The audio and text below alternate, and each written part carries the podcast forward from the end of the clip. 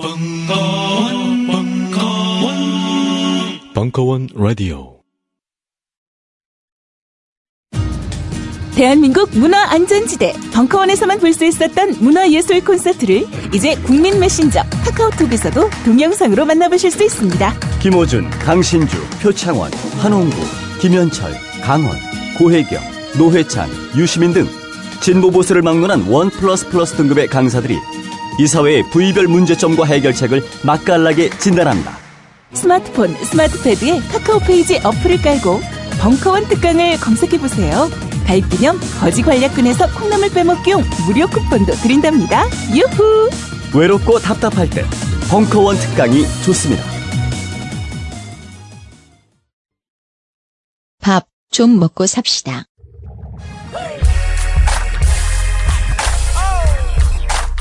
해고 노동자들이 해주는 밥 정도는 먹어야 어디 가서 연대해봤다 자랑할 수 있습니다.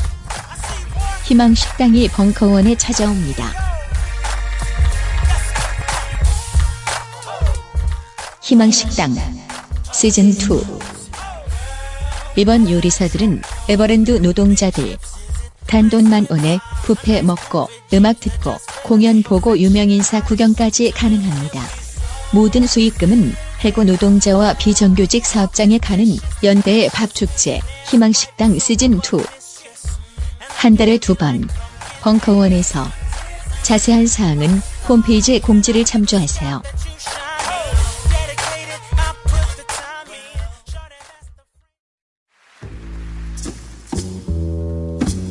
충만하고 여유로운 음악의 윈드시티 벙커원에 뜨다 11월 17일 일요일 오후 5시 아 이렇게 만나게 돼갖고 반갑습니다.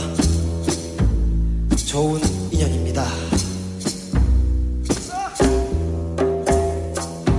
이번엔 특별히 어쿠스틱 음악으로 방문하는 윈드시티의 공연은 자발적 후불제입니다.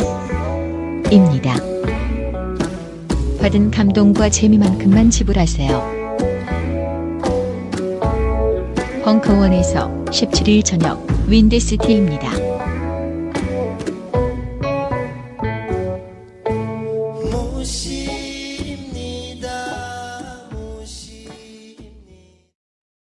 벙커원 특강은 평산네이처 아로니아진, 포켓 EBS와 함께합니다. 본 광고야말로 여러분들께 양질의 팟캐스트를 들려드릴 수 있는 원동력이 됩니다.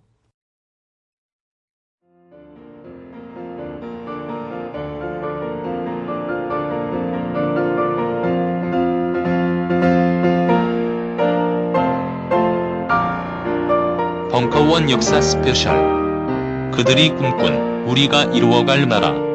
1강. 박찬승 교수의 헌법사.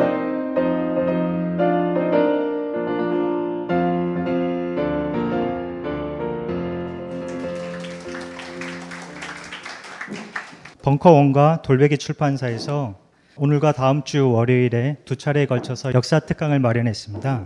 주제는 그들이 꿈꾼 우리가 이루어갈 나라입니다. 어, 오늘은 첫 번째 시간으로 대한민국은 민주공화국이다의 저자이신 박찬승 교수님께서 대한민국은 어떻게 민주공화국이 되었나라는 주제로 강연을 해주시겠습니다. 강연자이신 박찬승 교수님은 서울대학교 국사학과를 졸업하셨고 목포대학교와 충남대학교 교수를 거쳐 현재 한양대학교 사학과 교수로 계십니다. 한국구슬사학회 회장, 역사문화학회 편집위원 등으로 활동하고 계시고요. 저서로는 한국 근대 정치사상사 연구, 근대 이행기 민중운동사의 사회사 등이 있고 마을로 간 한국전쟁으로 50일에 한국출판문화상 저술상과 24회 단재상을 수상하셨습니다. 전 국민이 알고 있듯이 대한민국의 헌법 제1조는 대한민국은 민주공화국이다 라고 표기하고 있습니다. 저자에 따르면 이는 다른 나라의 사례와 비추어 봐도 매우 드문 일이라고 합니다. 왜 우리 선인들은 헌법 첫머리에 이와 같이 명기를 했을지 그리고 그들이 만들고자 한 대한민국은 구체적으로 어떤 모습이었을지를 함께 들어보는 시간을 갖도록 하겠습니다. 좋은 강연을 부탁드리면서 선생님께 큰 박수를 부탁드립니다.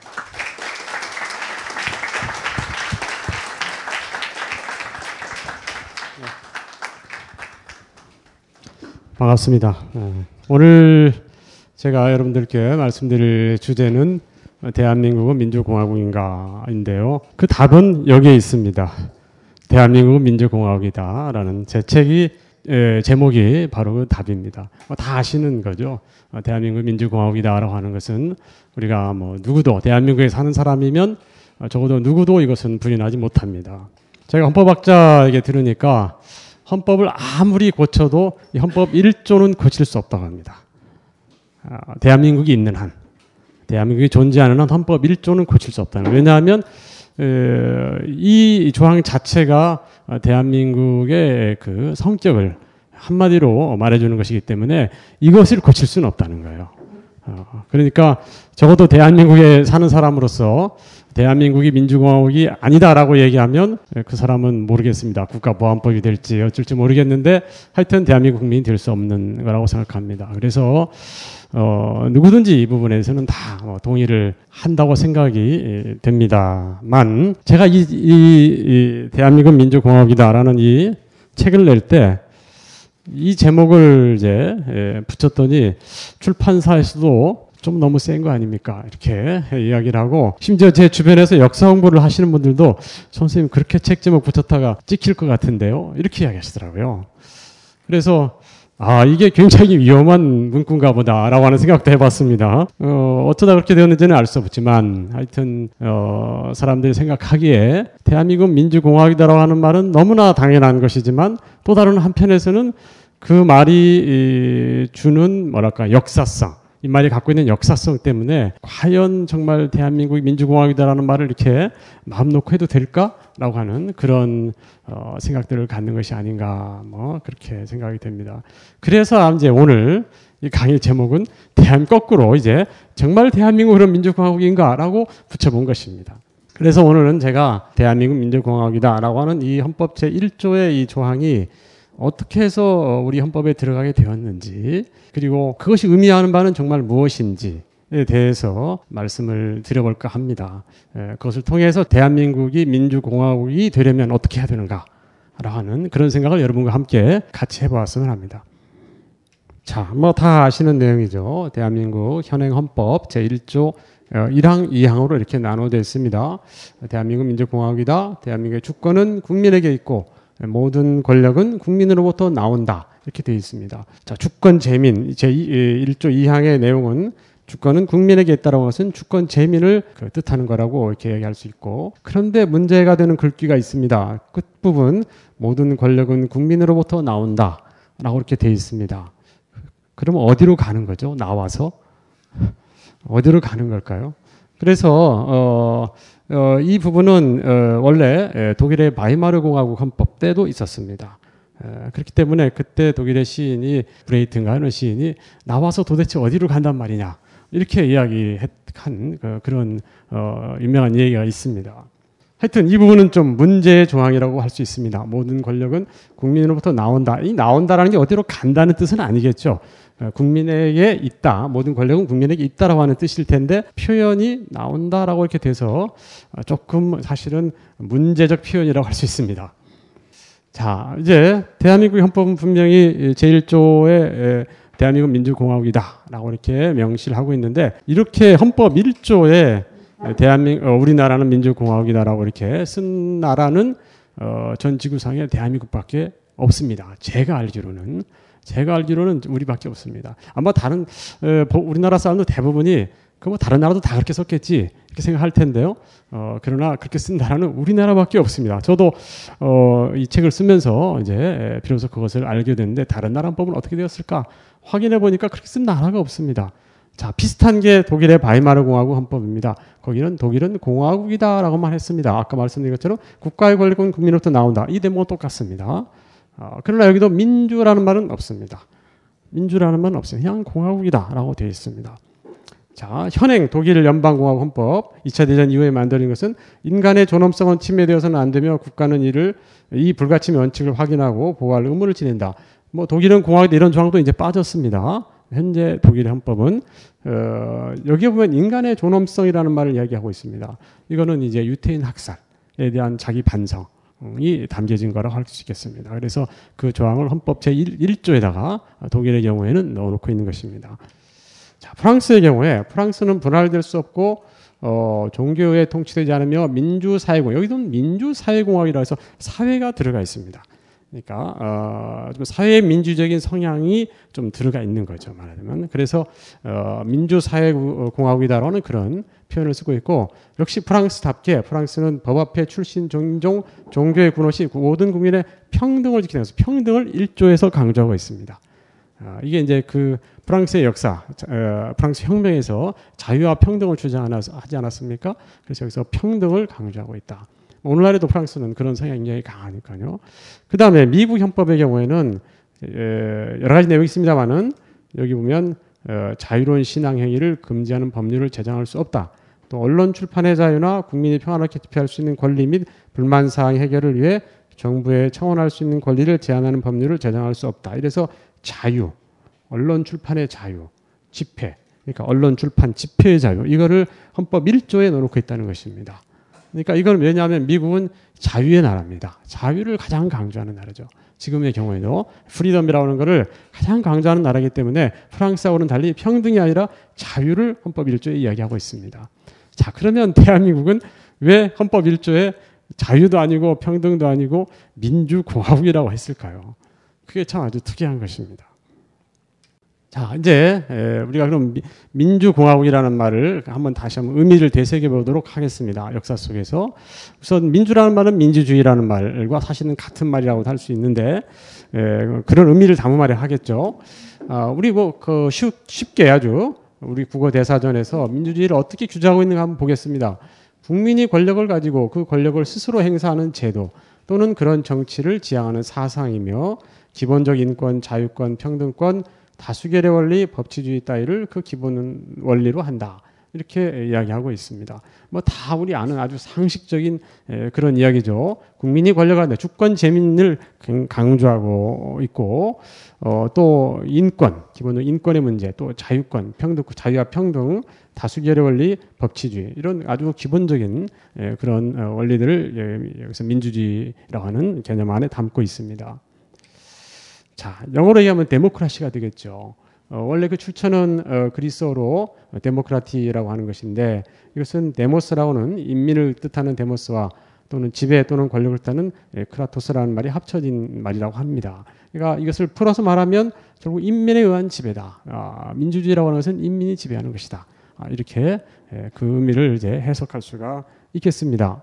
아, 요즘은 뭐 인민이란 말을 잘 안 씁니다만은 그렇다고 해서 이것을 국민으로 바꿔도 이상하고 시민으로 바꿔도 이상합니다. 말이 안 맞는 거죠. 영어로 얘기하면 이제 요즘은 뭐 people이라고 하는 그런 의미가 되겠는데 그거를 적당히 현재 우리가 많이 사용하는 말로 번역하기가 대단히 어려운 그런 측면이 있습니다. 예, 그래서 법학자들은 그냥 이런 부분을 이야기할 때는 그냥 인민이라는 표현을 쓰는 거죠. 자, 이제 우리가 다시피 그리스의 아테나, 아테네에서 민주주의가 시작됐다고 많이 이야기를 하는데, 자, 아테네 경우에 민주주의는 어떤 것이었을까? 잠깐 한번 생각해 보겠습니다. 아테네에서는 이주민과 노예, 여성을 제한 20세 이상의 남성은 민회, 어셈블리라고 했습니다. 아, 우리 요즘은 뭐 국회를 어셈블리라고 하지 않습니까? 어, 당시 민회, 예, 민회라고 불렸는데 그 민회에 참여할 수 있습니다. 그러니까 20세 이상의 남성이 전부 참여하는 건데 기껏해야 그 숫자는 6천 명 정도밖에 안 됐습니다. 다 해봐야 아테네 그 시에서. 그래서 이 6천 명이 전부 모여가지고 1년에 40회 이상 어, 회의를 하는 것입니다.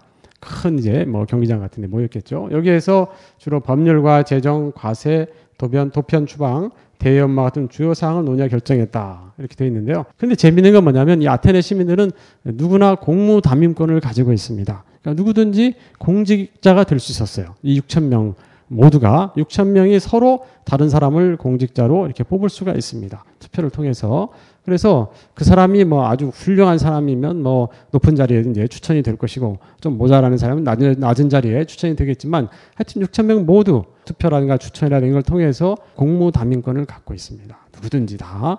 그런데 이제 문제는 뭐냐면 그렇게 되다 보니까 좀 능력이 모자라는 사람들이 고위직을 차지하는 경우도 있고 뭐 그런 경우들이 분명히 있었을 것입니다. 그래서 거기에 대한 예, 불만 사항도 많이 있었을 거라고 이렇게 생각이 되는데요. 그렇기 때문에 플라톤 같은 사람은 지식인 아닙니까? 이 사람은 그렇기 때문에 이제 그런 식의 아테네 민주주의에 대해서 대단히 불만이 많았습니다. 예를 들면은 선장의 자격이 없는 사람이 선장 자리에 앉아가지고 배를 운전한다. 뭐 이런 식으로 비판을 하고 있는 거죠. 그 때문에 이제 그런 식의 아테네식의 민주주의라고 하는 것이 꼭 좋은 것은 아니다라고 하는 그런 비판을 플라톤은 당시에 하고 있었습니다. 그래서 여러 계급의 개인들이 자신에게 적합한 역할, 그러니까 지배자로서, 통치자로서, 혹은 군인으로서, 노동자로서 각기 적합한 역할을 찾아서 해야지 그런 능력도 없는 사람이 갑자기 뭐 통치자가 된다든가 하는 것은 바람직하지 않다. 라고 이렇게 주장을 한 거죠. 플라톤은. 어쨌든 결국은 아테네 민주주의라고 하는 것은 그 이후에 뭐 스파르타와의 전쟁이라든가 뭐 여러 가지 이제 등등 해서 점점 아테네가 이렇게 기울어져 가고 또 그 자체 내에서도 어 여러 가지 사회적 갈등이 발생을 하면서 결국은 아테네는 멸망한 거 아닙니까? 그렇기 때문에 그 이후에 아테네 이후에 민주주의라고 하는 것은 역사 속에서 완전히 묻혔습니다. 민주주의라는 건 나쁜 거라는 인식이 오히려 더 강했습니다. 아, 아무나 말이죠. 높은 자리에 올라갈 수 있다. 뭐 이런 식으로 해가지고 특히 지식인들의 경우에는 민주주의라는 것은 별로 그렇게 바람직하지 않은 거다. 아, 이런 제 생각이 대단히 강했다는 것입니다. 그런데 16, 7세기 이후에 자유주의가 등장하면서 상황이 달라지게 됩니다. 무슨 얘기하면 뒤에 말씀드리겠지만 이 자유주의가 죽어 있는 민주주의를 다시 되살려내게 된다는 것이죠. 자, 자유주의라는 무엇이냐? 아까 미국의 경우에 자유를 가장 강조하는 나라라고 이렇게 이야기를 했는데 예, 한마디로 개인의 자유를 강조하는 사조입니다. 자유라는 것은 집단의 자유, 어, 자유주의라고 하는 것은 집단의 자유가 아니라 개인의 자유를 강조하는 것입니다. 지금 그러니까 예를 들면 우리가 한국의 경우에는 자유주의 사조가 역사적으로 굉장히 약합니다. 한말 이후에 최근까지도 굉장히 약했다라고 하는 걸 이야기하는데 그 이유는 뭐냐면 개인주의가 약하기 때문이죠. 한국의 경우는 개인주의라는 게 대단히 약했습니다. 한국 사회는 집단주의가 굉장히 강한 사회입니다. 그렇기 때문에 개인주의가 약하고 개인주의가 약하기 때문에 자유주의도 약했을 밖에 없었습니다. 그래서 한국의 그 사상사를 제가 전공이 한국의 정치 사상사 연구인데 그런데 한 근대 사상사를 아무리 들여다봐도 개인주의를 막 강조한 사람이 거의 없습니다. 예, 그걸 강조한 몇몇 사례가 있는데 어, 극히 아주 드물고요. 한말부터 일제시기 또 해방 이후에 결쳐서도 개인주의 또 그 개인의 바탕을 둔 자유주의 이것을 강조하는 사람은 대단히 드뭅니다. 국가의 자유, 민족의 자유 뭐 이런 것은 많이 얘기했어요. 그렇지만 개인의 자유가 주, 그보다 훨씬 중요하다라고 얘기하는 사람은 정말 그 찾기가 드뭅니다. 자, 어쨌든 그러나 자유주의라는 것은 서양에서의 자유주의라는 것은 그러나 어, 개인의 자유를 강조하는 것이었다는 거죠. 자, 자유주의라는 건 뭐냐? 그 철학적 전제가 모든 인간은 누구나 다 예외 없이 생명과 자유, 안전, 그리고 행복을 추구할 권리와 같은 근본적인 권리를 자신의 의지 혹은 다른 사람들의 의지와 상관없이 본래부터 갖는다는 것입니다. 이것이 자유주의 철학적 전제라고 할 수 있겠습니다. 그러니까 개인은 누구나 이런 권리를 다 한다는 거죠. 따라서 국가는 이 기본권을 그걸 이제 기본권이라고 얘기하는 거죠. 우리가 헌법에서도 기본권 조항이 기본적으로 들어가게 되는데 에, 이런 생명과 자유, 안전, 행복을 추구할 권리, 에, 이런 것을 말하는 것인데요. 국가는 이 기본권을 침해해서는 안 되며 다른 사람들에 의해 있을 수 있는 기본권 침해로부터 개인을 보호해야 된다라고 이렇게 어, 자유주의는 생각하는 것입니다. 국가 역할이란 뭐냐? 그것은 다른 사람이 어떤 사람의 그런 기본권을 침해할 때 그것을 보호해주는 역할. 이것이 국가 역할이다. 이렇게 주장하고 있는 것입니다. 국가가 오히려 거꾸로 기본권을 침해해서는 절대 안 된다라고 하는 것이 자유주의의 기본적인 사상이죠. 그렇기 때문에 국가가 어떤 개인의 일에 대해서 시시콜콜 간섭하고 하는 것을 가장 싫어하는 게 자유주의라고 할 수 있습니다. 그러니까 예를 들면 미국에서 좀 극단적인 자유주의자들은 왜 내가 개인적으로 총을 갖는데 국가가 그거를 못 갖게 하느냐 이렇게 이야기하는 거죠. 극단적인 자유주의라고 얘기할 수 있지만 그건 어쨌든 그것도 자유주의의 한 표현이라고 할 수 있는 것입니다. 자, 이제 민주주의라고 하는 것을 다시 한번 좀 이야기해 보면 이 시기에 계몽주의 시대 이제 우리가 다 아는 로크와 몽테스키에 이런 사람들이 다시 민주주의라고 하는 것을 어, 이야기하기 시작을 합니다. 그러면서 민주주의를 불러내는 거죠. 이제 죽었던 아테네 민주주의를 불러내서 다시 뒤에 살려냅니다. 그래서 자유주의와 민주주의를 결합시켜 보려고 하는 거죠. 여기 보면 이제 우선 당시에 로크의 이야기를 보면 개인의 확보, 개인의 권리, 개인의 권리가 중요하다. 로크는 역시 그것을 대단히 강조하고 있고 또 인민 주권, 주권 재민이라고 하는 뜻이 되겠죠. 또 국가 내 권력의 분립, 국가기관 간의 권력이 분립되어 있어야 한다는 거. 또 입헌 군주제, 당시에는 아직 공화제는 생각하지 못할 그런 상황이네요. 이런 표현을 하고 있는 것이고요. 그다음 의회가 필요하고 또 다수결 제도가 아, 불가피하다. 이런 이야기를 하고 있는 것입니다. 여기 좀 더 나가서 몽테스키에는 한국의 이제 우리 헌법에서 가장 중요한 인물이 몽테스키인데요. 몽테스키에는 뭐라고 했냐면 별개의 법적 권한을 갖는 독자적인 세 기관, 세계 기관, 즉 분립된 삼권에 기초하는 새로운 정치 체제가 필요하다라고 얘기하고 있는 것이니까 그러니까 우리가 잘 아는 삼권 분립의 이야기죠. 어, 행정부와 입법부, 사법부 이 세 개의 국가 권력 기관이 서로 이렇게 분립해서 있어야 되고 그리고 서로 견제와 균형의 그 원리 위에서 움직여야 된다라고 이렇게 생각하는 것. 이것이 바로 몽테스키에가 좀 생각해서 한 말인 것입니다. 그래서 이게 이제 어떻게 오늘날 그 민주주의 국가의 아주 기본적인 그런 원리로서 이게 작동하고 있다. 라고 볼 수가 있을 것입니다. 그러나 이제 우리가 과연 지금 대한민국 경우에 정말 이렇게 삼권이 제대로 분리가 되어 있는지 또 서로 견제와 균형의 역할을 제대로 하고 있는지 한번 생각해 볼 필요가 있는 것이죠. 그리고 방금 말씀드린 것처럼 이제 자유주의가 민주주의를 호출했는데 자유주의는 잊혀진 민주주의를 다시 불러냈습니다. 그러나 그것은 자유주의를 설정한 한계 내에서 규정되고 구조화된 그러한 민주주의였습니다.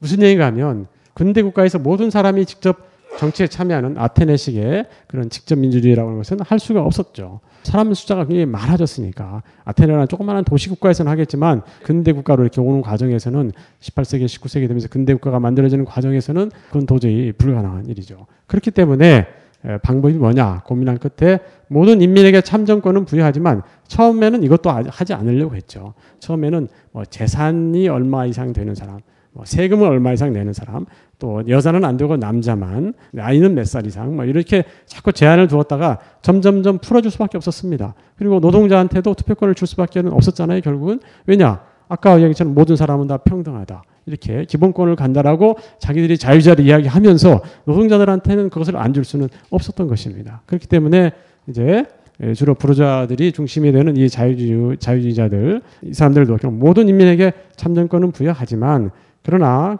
그들이 선택한 대표자에게 정치적 권리를 위임하도록 하는 그런 대의민주주의 제도를 채택하게 되는 것입니다. 그래서 이제 근대 이후에 모든 민주주의 국가에서 어, 행하고 있는 그 제도가 대의민주주의, 주로 의회라고 하는 걸 통해서 어, 의원들을 이제 뽑아가지고 의회에 보내서 그 의회에서 의원들이 이제 국민의 대표로서 활동을 하도록 이렇게 조치를 취하게 됐다고 할 수 있습니다. 그러나 사실 이 대의민주주의라는 것이 정말 제대로 작동하느냐. 뭐 여러분들 뭐 4년에 한 번씩 투표하지만 국회의원들이 국회에 가서 정말 우리 국민들이 뭘 생각할까 생각하고 어, 일하고 있다고 생각하십니까? 그런 사람 아마 별로 없을 겁니다. 아마 다음 선거를 생각하고 일을 한지는 모르겠지만 국민의 뜻을 생각하고 일하는 사람이 과연 몇 명이나 될지 어, 상당히 참 의문스럽죠. 그러니까 결국은 대의민주주의 제도를 하는 것도 사실은 뜻은 좋지만 취지는 좋지만 과연 그게 정말 제대로 작동하느냐 제대로 작동하는 그런 나라도 있고 그렇지 않은 나라도 있고 그런 때도 있고 그렇지 않은 때도 있고 그럴 것입니다. 그렇기 때문에 결국은 사람들이 이제 직접 어, 민주주의 아테네식의 직접 민주주의 의 방식으로 자기 의사를 표출하고 싶어하는 경우들이 왕왕 있는 거죠. 예를 들면 사람들이 벌떼같이 서울시청 앞에 모인다든가 뭐 이런 게 일종의 바로 그런 대의민주주의에 만족하지 못하는 사람들이 직접민주주의라는 형식을 통해서 자기 의사를 표현하고자 하는 것이라고 생각할 수 있는 것이겠죠. 자, 이제 민주주의에 대한 이야기 그 정도 하고요. 이제 민주공화국이니까 이제 공화로 넘어가 보겠습니다. 두 번째 단어인 공화. 굉장히 좋은 말입니다. 옛날에 중국집 이름에 공화춘이라고 있었습니다. 혹시 들어보셨습니까? 예, 저기 인천에 가면 그 어, 짜장면 집의 이름이 공화춘이었어요. 우리나라 최초의 짜장면 집인가 이름이 공화춘이었습니다. 왜 그랬냐면 그 사람들이 중국에서 온 사람들인데 1911년 중국에서 신해혁명이 일어나지 않았습니까? 그 공화주의를 표방하고 신해혁명을 일으켰잖아요. 예, 그것을 지지하는 사람들이 음식점 이름을 공화춘. 공화에 드디어 봄이 왔다. 이래서 공화춘이라고 음식점 이름을 붙인 것입니다.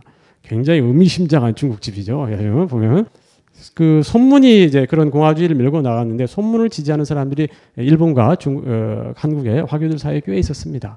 그런 사람들이 이제 그런 공화라고 하는데 목이 말랐던 거죠. 이 청나라의 그 만주족들을 내몰고 어, 다시 한족이 공화주의 국가를 세워야 된다고 하는 그런 뜻, 그런 뜻이 담겨 있다고도 할 수 있겠죠. 어쨌든 이것을 서양 말로 하면 republic인데요. 어, 뭐 우리 한국의 영어 국호가 어, Republic of Korea 아닙니까? republic이죠. 이것은 로마인이 사용했던 res publica라는 말에서 기원했다고 합니다. 어, 이 발음이 맞는지 모르겠어요. 제가 무식하게 그냥 그대로 읽어봅니다만은. 로마에서는 기원전 509년 폭정을 이유로 왕을 축출한 뒤에 자신들의 국가를 공공의 것이라는 뜻의 res publica라고 불렀다는 거죠. 자, 그러니까 왕을 쫓아낸 다음에 자기들이 이제 공화국, 공화정 을 이제 만들게 되었는데 그때 그것을 스스로 res publica라고 불렀다는 거죠. 이것이 이제 훗날 군주가 없는 나라를 가리킬 때 res publica. 라고 이렇게 불렀다고. 예를 들면은 뭐 프랑스 같은 경우에 또 미국 같은 경우에 군주가 없어졌잖아요. 군주가 아예 처음부터 미국은 없고 출발 단계부터 그런 나라 그런 나라의 경우에 이제 res publica다 공화정이다 이렇게 이제 부르기 시작한 것입니다. 에, 로마의 공화정을 잠깐 에, 한번 살펴보면 로마 서양에서 공화제 모델이 된 것은 고대 로마인데 여기는 집정관, 원로원, 민회라고는 삼자의 권력기관이 정립하고 있습니다. 예, 솥처럼 세 발로 이렇게 예, 정립을 하고 있죠. 그래서 이 삼자가 서로 견제와 균형을 이루고 있습니다. 민회는 이제 우리가 아까 그 아테네 민회처럼 보통 일반 평민들이 민회를 구성하고 있는 것이고요. 집정관은 최고 권력자고 원로는 일종의 의회와 같은 것입니다. 이때는 뭐 일테면은 어 뭐 사법부라든가 이런 것이 따로 독립되어 있는 건 아닙니다. 사법부를 독립시켜야 된다고 생각은 아까 말씀드린 것처럼 몽테스교의 경우입니다. 몽테스교회가 사법부가 이게 행정부로부터 분리되어야 된다라고 생각했는데 그게 아주 지금 생각하면 대단히 획기적인 발상이었다라고 볼 수 있는 거죠. 로마의 철학자 키케로는 공화국이라는 것은 인민의 것이다. 라고 이렇게 이야기하면서도 그러나 이제 아까 했지만 아테네의 경우에 모든 인민들이 다 정치에 참여했단 말이죠. 그러다 보니까 민주주의가 타락하는 이런 현상이 있었고 따라서 그런 것을 막기 위해서는 그 인민들이 공익을 추구하는 사람들이 되어야 한다라고 하는 것을 강조했던 것입니다. 키케로의 경우에는. 그래서 이 어, 로마의 공화정은 아테네식의 민주주의로 이렇게 민주주의처럼 어, 타락하지 않으려고 하는 그런 노력을 나름대로 했었다라고 이렇게 보여집니다. 로마 이후에 다시 공화정이 등장한 것은 어, 르네상스 시대의 이탈리아의 도시국가들이었습니다. 이때 그 도시국가들이 자기들을 로마의 전통과 연결 시켜서 res publica라고 불렀어요. 일종의 도시 자치, 자치제를 이제 그 행하고 있기 때문에 하나의 국가라고 보기엔 참 어렵긴 하지만 이때 마키아벨리라는 사람이 군주론에서 res publica 즉 공화국은 귀족과 인민으로 구성된 시민들의 관계 속에서 구성되는 공동체다. 당시에 도시 안에 귀족이 있고 또 보통 사람들, 인민들이 있는 것입니다. 그래서 이 양자의 어떤 관계 속에서 구성되는 공동체다. 이렇게 이야기를 하고 있죠.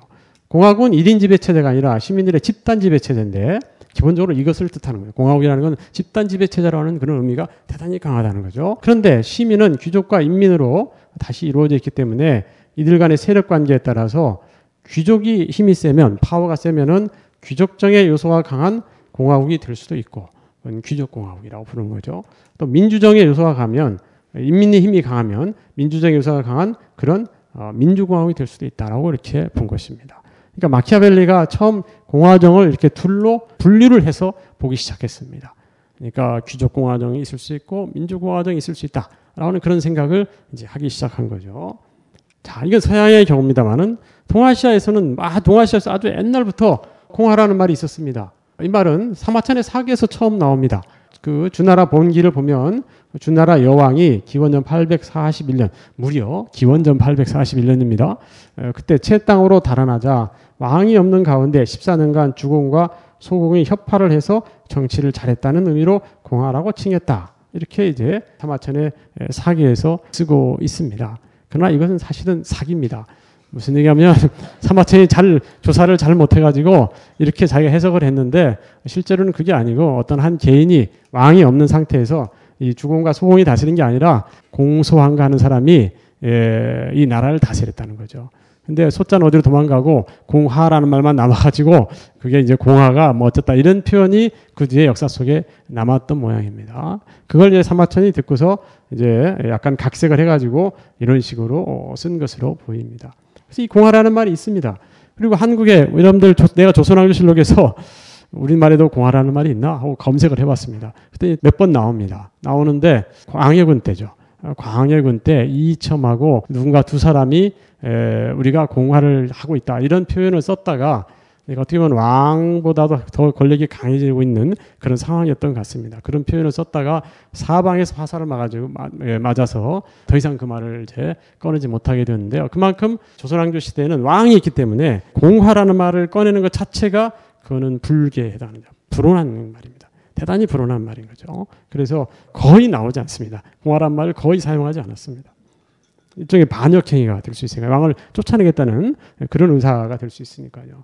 자, 이제 동아시아에서 어, 이 데모크라시와 republic이라는 말을 번역을 언제 하게 되었는가? 19세기입니다. 19세기에 서양의 여러 서적들이 막 들어올 때 이제 그걸 번역하기 시작했는데 데모크라시는 윌리엄 마틴이라고 하는 사람이 만국공법을 이제 쓴 사람인데요. 이 사람이 데모크라시를 민주라고 하는 말로 번역했습니다. 중국에서 그랬죠.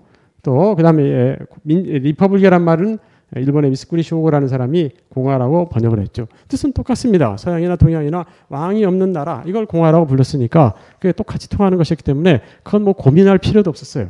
그러나 민주라는 말은 좀 고민을 했습니다. 왜냐하면 과거에 중국에서 민주라는 말이 있긴 있습니다. 그거는 뭐냐면 국왕을 뜻하는 것이었습니다. 민의 주인이니까. 아, 민지주라고 해석한 거죠. 민주를. 그래서 민의 주인은 국왕이다, 왕이다, 황, 천, 그 천자다 이렇게 생각했던 겁니다. 그래서 이게 그런 말이 있는데 이거 쓸 수 있는가 그런 고민을 했던 것 같습니다. 그럼에도 불구하고 과감하게 썼는데 그 뒤에 그냥 그게 정착이 된 거죠. 그래서 데모크라시가 민주주의 이제 민이 주인이다라는 뜻으로 전혀 민의 주인이 아니라 민이 주인이다라는 뜻으로 그렇게 의미가 바뀌면서 사용되기 시작한 것입니다. 그래서 그 말을 새로 만든다는 것은 참 사실은 그 어려운 것입니다. 서양의 개념이 들어올 때 그걸 동아시아에서 그걸 어떤 말을 만들 것인가 이게 정말 참 어려운 건데 주로 중국하고 일본에서 여러 학자들이 이제 그런 말들을 번역을 했습니다. 여담으로 제가 말씀드리면요. 예를 들면 지금 우리가 경제학, 아, 경제 이런 말 많이 쓰지 않습니까? 이코노미죠. 이코노미를 처음에 번역할 때 굉장히 다양한 용어들을 용어들이 등장했습니다. 학자마다 전부 이렇게 쓰자고 막 주장한 거죠. 어, 예를 들면은 뭐 중국에서 가장 많이 쓰인 말은 생계학이었습니다. 생계학. 생계를 생각하는 학문이라는 거에서 생계학이라는 말을 쓰고 또 일본에서는 이제 경제학이라는 말은 이제 나중에 좀 오히려 뒤에 나온 편이고요. 뭐 회계학이라든가 뭐 이런 여러 가지 다른 표현들이 훨씬 더 많이 처음에는 쓰였습니다. 근데 결국은 이제 중국의 생계학을 누르고 일본의 경제학이 예, 시민권을 확보하게 된 거죠. 학문의 세계에서. 왜냐하면 당시 일본의 학문이 더 파워가 강했기 때문에 그쪽이 이긴 것입니다. 자, 이제 한국의 경우에 예, 서양의 정치 사상이 19세기 중반 1860년대부터 들어오기 시작합니다. 여기는 안 썼습니다만은 1860년대 해국도지라고 하는 책이 있는데요. 그것은 서양의 역사와 지리를 소개하는 책입니다. 당시 중국에서 나온 책인데 뭐한 40권 되는 책이거든요. 근데 그 책이 이제 국내로 들어와서 조선의 지식인들이 그걸 처음 보고 이제 알게 된 것이죠. 거기에 보면 역사와 지리가 소개되어 있기 때문에 거기에는 예를 들면 뭐 프랑스 혁명이라든가 뭐 미국의 독립이라든가 이런 사건들이 자세하게 기록되어 있고 또 미국의 어떤 정치 제도, 뭐 프랑스의 정치 제도, 영국의 정치 제도 다 자세히 소개되어 있습니다.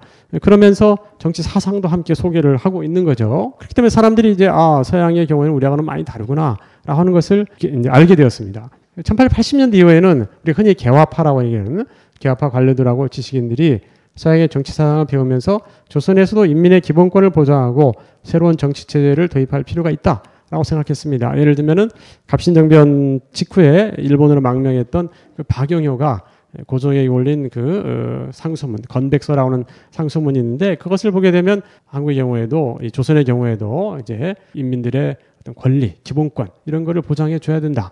어, 이런 얘기를 하기 시작하고 있습니다.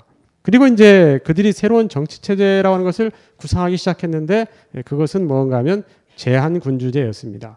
어, 입헌 군 주제라고 하면 헌법을 만들어야 되거든요. 그렇죠? 입헌. 일본의 경우에 1890년에 헌법을 만들었습니다. 이토 히로부미가 중심이 돼서 그래서 입헌파라고 이제 기억했는데 그러나 우리의 경우에는 1890년대 어, 말까지도 혹은 뭐 1904년 이때까지 헌법을 만들지 못했죠. 엄밀하게 보면. 예, 그렇기 때문에 우리는 입헌 운동이라는 게 제대로 되지 못했다라고 할 수 있는데 그래서 입헌 군주제라는 말을 쓰기가 참 어려운 점이 있습니다. 그 대신에 역사적으로 보면은 제한 군주제라는 표현들을 쓸 수 있지 않을까 하는 생각이 듭니다. 왜냐하면 무슨 얘기가 하면 갑신정변이나 갑오개혁 때 개화파가 생각한 새로운 정치 체제 구상은 국왕의 권한이 너무 강하다는 거죠. 그렇기 때문에 국왕의 권한을 줄이고 그 대신에 관료의 권한을 좀 더 강화시켜야 되겠다 하는 그런 생각을 한 것입니다.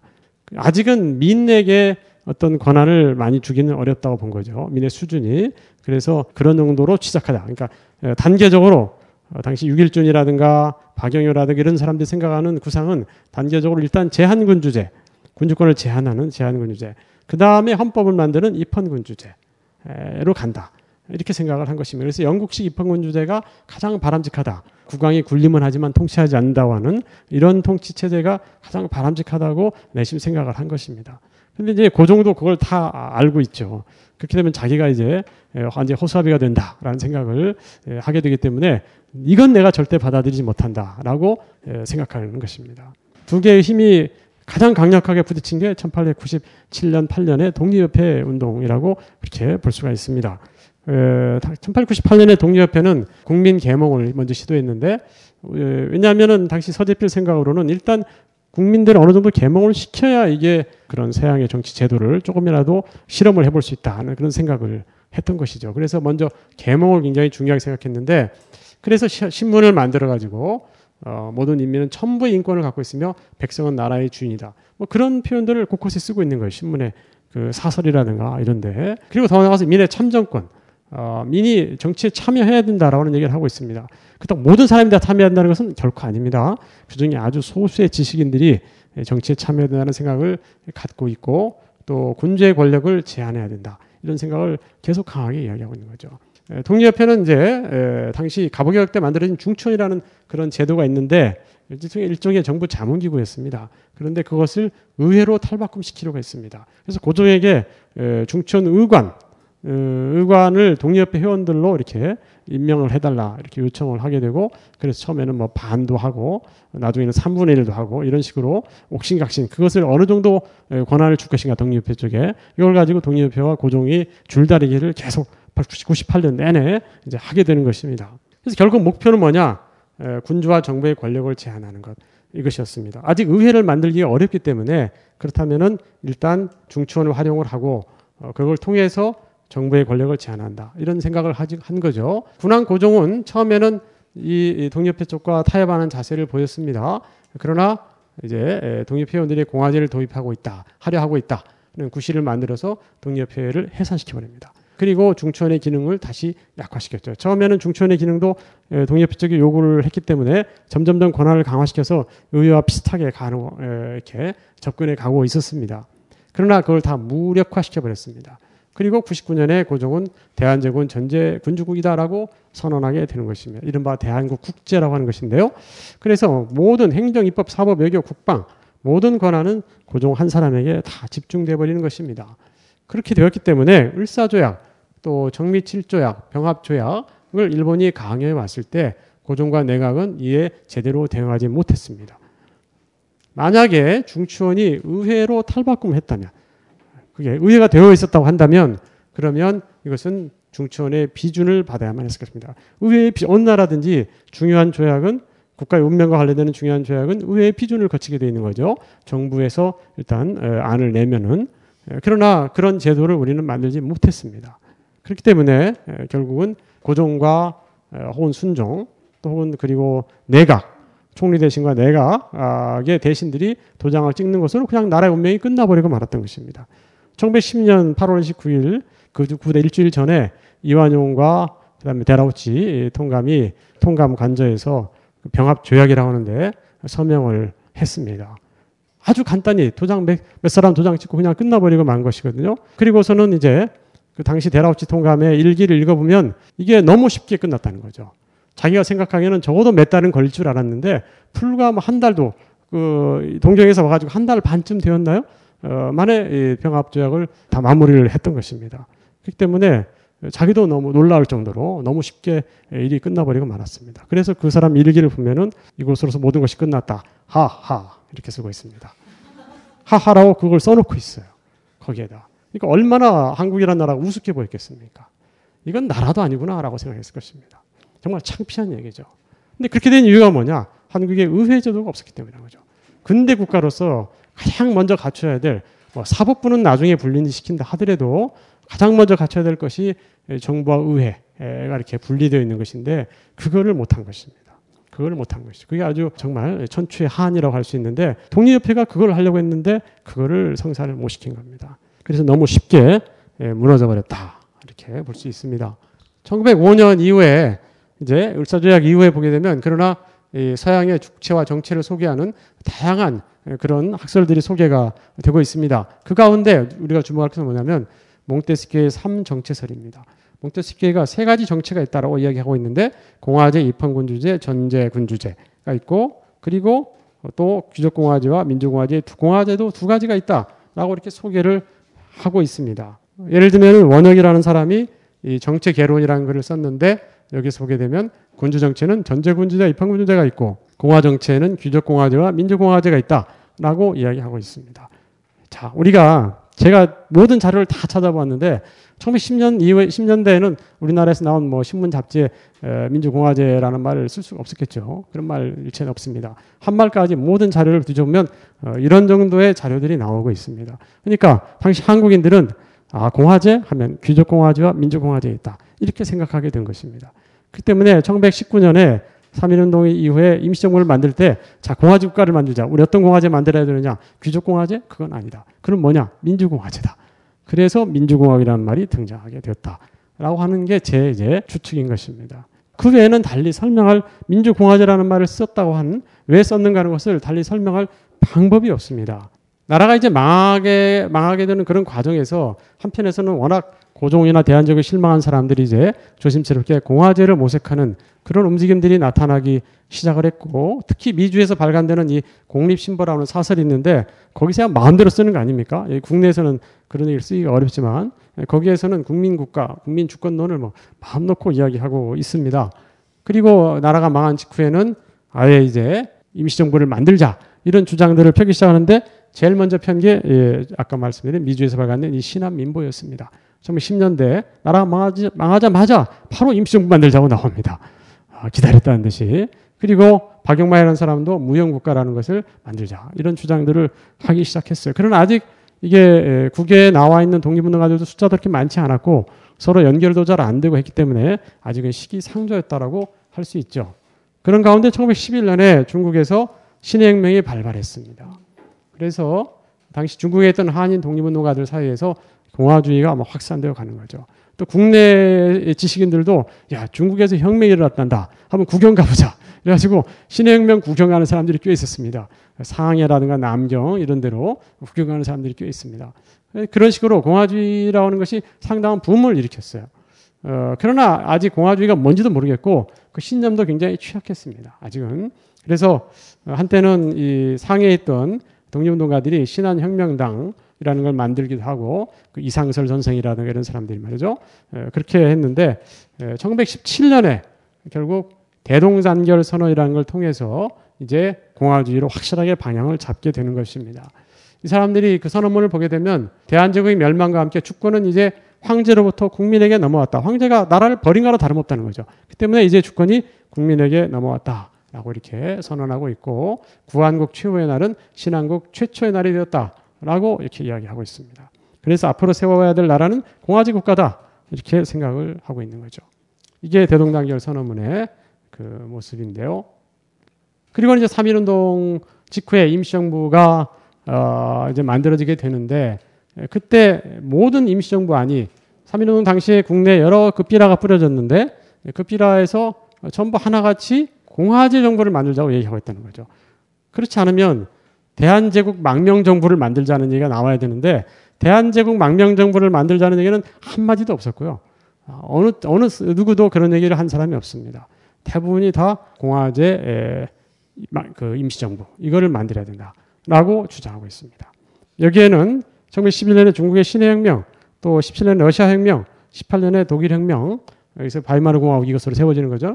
그런 것의 영향이 대단히 컸다라고 할 수 있습니다. 그러니까 한국 사람들이 이 좁은 한반도에 살고 있지만 그러나 세계 정세에 대해서 그래도 나름대로 다 안테나를 세우고 듣고 있습니다. 그리고 시대에 치어지지 말아야 된다는 생각을 하고 있습니다. 그리고 이제 러시아와 상해에서 임시정부가 정말로 구성이 됐습니다. 러시아에서는 대한국민의회라고 하는 것이 만들어졌고 또 상해에서는 어, 대한민국 임시정부가 만들어졌습니다. 당시 구- 국내에서 만든 신한민국 정부라고 하는 것이 그 안이 그 삐라에 써 있는 그런 안이 있었는데 그것을 가지고 토대로 해서 대한민국 임시정부를 1919년 4월 13일에 구성을 했습니다. 그때 이제 그 1919년 4월에 임시의정원에서 어, 대한민국 임시헌장을 선포했습니다. 그때 제1조가 대한민국은 민주공화제로 함이었다는 것이죠. 그러니까 이게 이제 바로 우리나라 헌법의 제1조의 출발인 것입니다.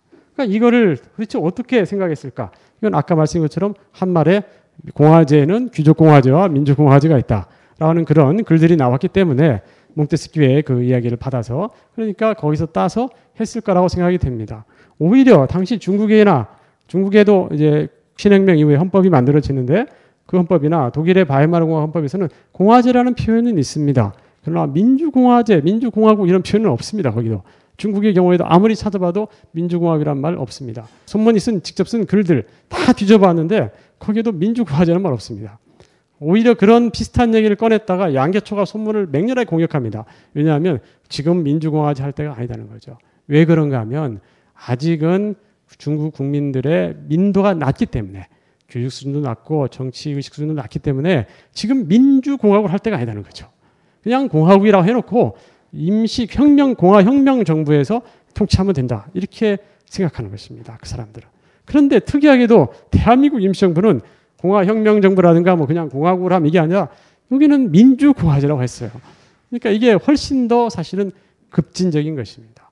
여기다 민주라는 말을 탁 박아놓은 것은 중국이나 바이마르 공화법, 독일의 바이마르 헌법 이런 헌법보다도 한국의 이 임시정부가 만든 이 헌법의 제1조 이 조항은 사실은 당시 상황에서는 어떻게 보면은 굉장히 비현실적인 그런 조항이었다라고 할 수 있습니다. 그러나 대단히 진보적인 것이죠. 대단히 진보적인 그런 표현이었습니다. 어떻게 생각하면 아직 뭐 우리가 바로 독립하기 어려울지도 모르니까 길게 보고 그냥 하여튼 세게 가자 이렇게 했는지도 모릅니다. 그러나 어쨌든 이런 표현을 쓰고 있어요. 이념적으로는 귀족공화국이 아니다. 그럼 뭐냐? 민주공화국이다. 그러니까 그냥 공화국이라고 하면 귀족공화국이 될 수도 있다라는 생각을 할 수도 있기 때문에 일단 민주공화국이라고 확실하게 못을 박아놓자 라고 생각한 것 같습니다. 왜냐하면 한국에는 양반들이 워낙 힘이 셌기 때문에 양반들이 또 틀어지고 어, 왕은 없지만 양반공화국을 만들 수도 있지 않습니까? 그러니까 민주공화국이라는 것을 확실하게 못을 박지 않았나 하는 생각을 해보게 되는 거죠. 그래서 1919년에 아까 말씀드린 러시아와 상해 임시정부가 다시 합쳐가지고 9월 달에 통합된 임시정부를 출범을 시켰습니다. 그 이번에 뭐 나온 그 교학사의 교과서에서는 3월 달에도 뭐 조직됐다, 9월 달에도 조직됐다라고 해서 사람들 헷갈리게 쓰고 있다고 하는데 그건 대부분의 학계에서는 통합된 임시정부라고 합니다. 통합 임시정부가 출범했는데 그때는 제1조가 바뀌었습니다. 대한민국은 대한인민으로 조직함. 그러니까 민주공화라는 말이 싹 빠졌어요. 9월 달에는 빠졌습니다. 그만큼 그 조항이 상당히 위험한 조항이었던 거죠. 말이 많은 조항일 수밖에 없었던 것입니다. 그리고 그러나 제2조에 대신 대한민국의 주권은 대한인민 전체에 있음이라고 해서 주권 재민을 못을 박아놨죠. 그리고 그 이후에 다시 헌법이 여러 차례 개정이 되었는데 재밌는 건 25년에 다시 돌아왔습니다. 다시 돌아왔어요. 그러니까 이 조항이 얼마만큼 당시 그 임시정부에 있는 사람들한테 이게 중요하다라고 하는 그런 그 인상을 주고 있었는가 하는 걸 알 수 있습니다. 다시 돌아왔고 그게 계속 살아남아 있어요. 그러다가 40년에 또 빠졌습니다. 또 빠졌다가 44년에 다시 마지막 헌법에서 다시 돌아오는 거죠. 그리고 이제 48년에 대한민국 이제 재헌헌법에 이것이 그대로 승계가 되었던 것입니다.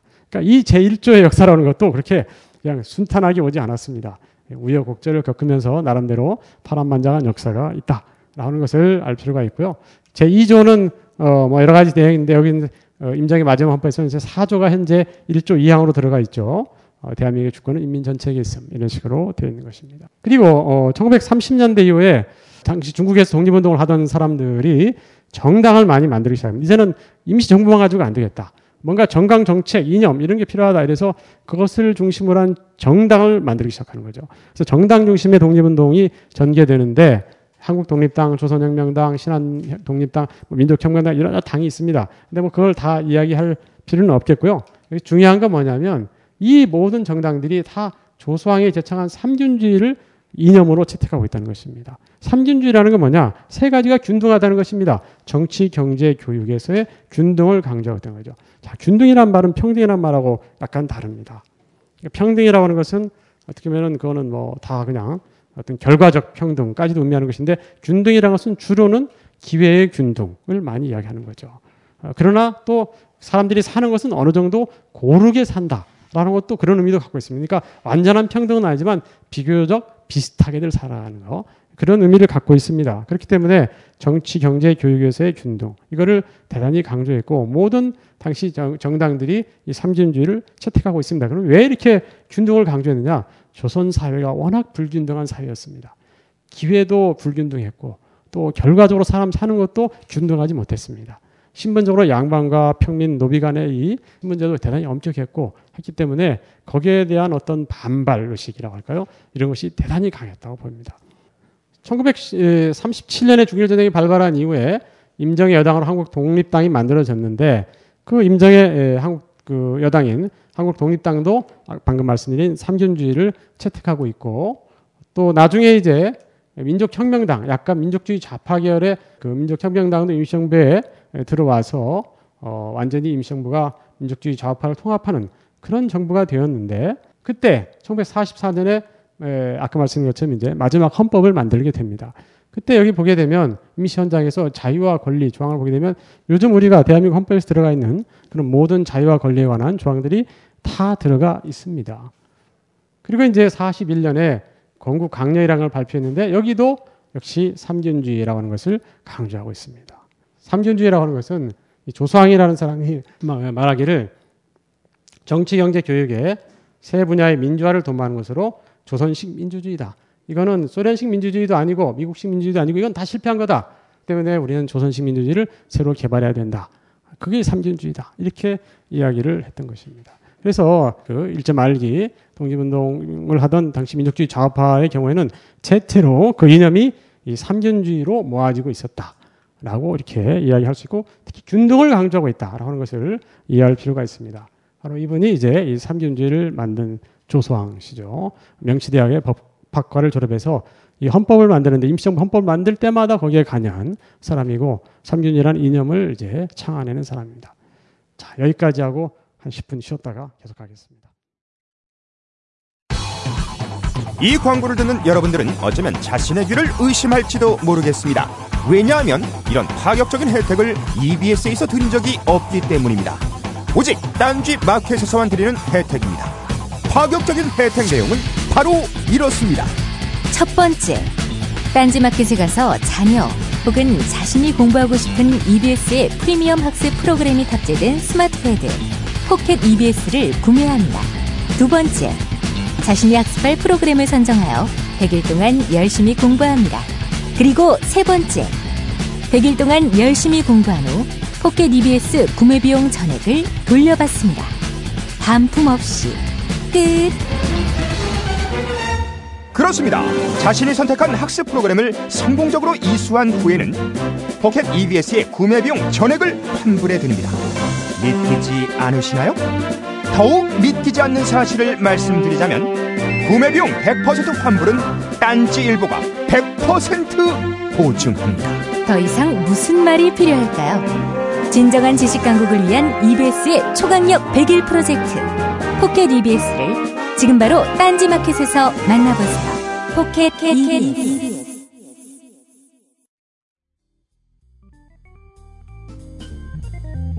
오늘 받자마자 한 봉 희석해서 애인 주고 한 봉 희석해서 제가 마셨는데 반 정도 마셨더니 속에서 불길이 올라오더라고요. 저는 눈 치유 목적으로 구입했습니다. 보름간 시음한 결과 눈이 상당히 좋아진 듯합니다. 몸 안에 정화 작용이 일어난다는 느낌 그리고 자율신경계가 강화된다는 느낌을 받습니다. 숙취가 없어졌습니다. 그리고 아침마다 화장실 사용 시간이 훨씬 짧아졌습니다. 한 방에 쏙이라는 느낌? 이상은 평산네이처 아로니아진에 대한 딴지일보 회원분들의 후기였습니다. 평산 네이처 아로니아 진 40% 특별 할인 오직 딴지 마켓에서만 독점으로 진행됩니다.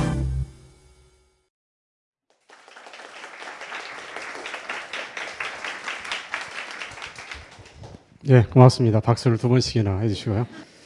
자, 이제 우리가 식민지 시대까지 일제 강점기까지 이야기를 했습니다. 이제 시대를 좀 바꾸어서 해방 이후로 넘어가 보겠습니다. 그래서 해방 이후에 대한민국의 헌법이 어떻게 만들어졌고 거기 1조 그 조항이 어떻게 들어오게 되는지 그 부분에 대해서 이야기를 해보겠습니다.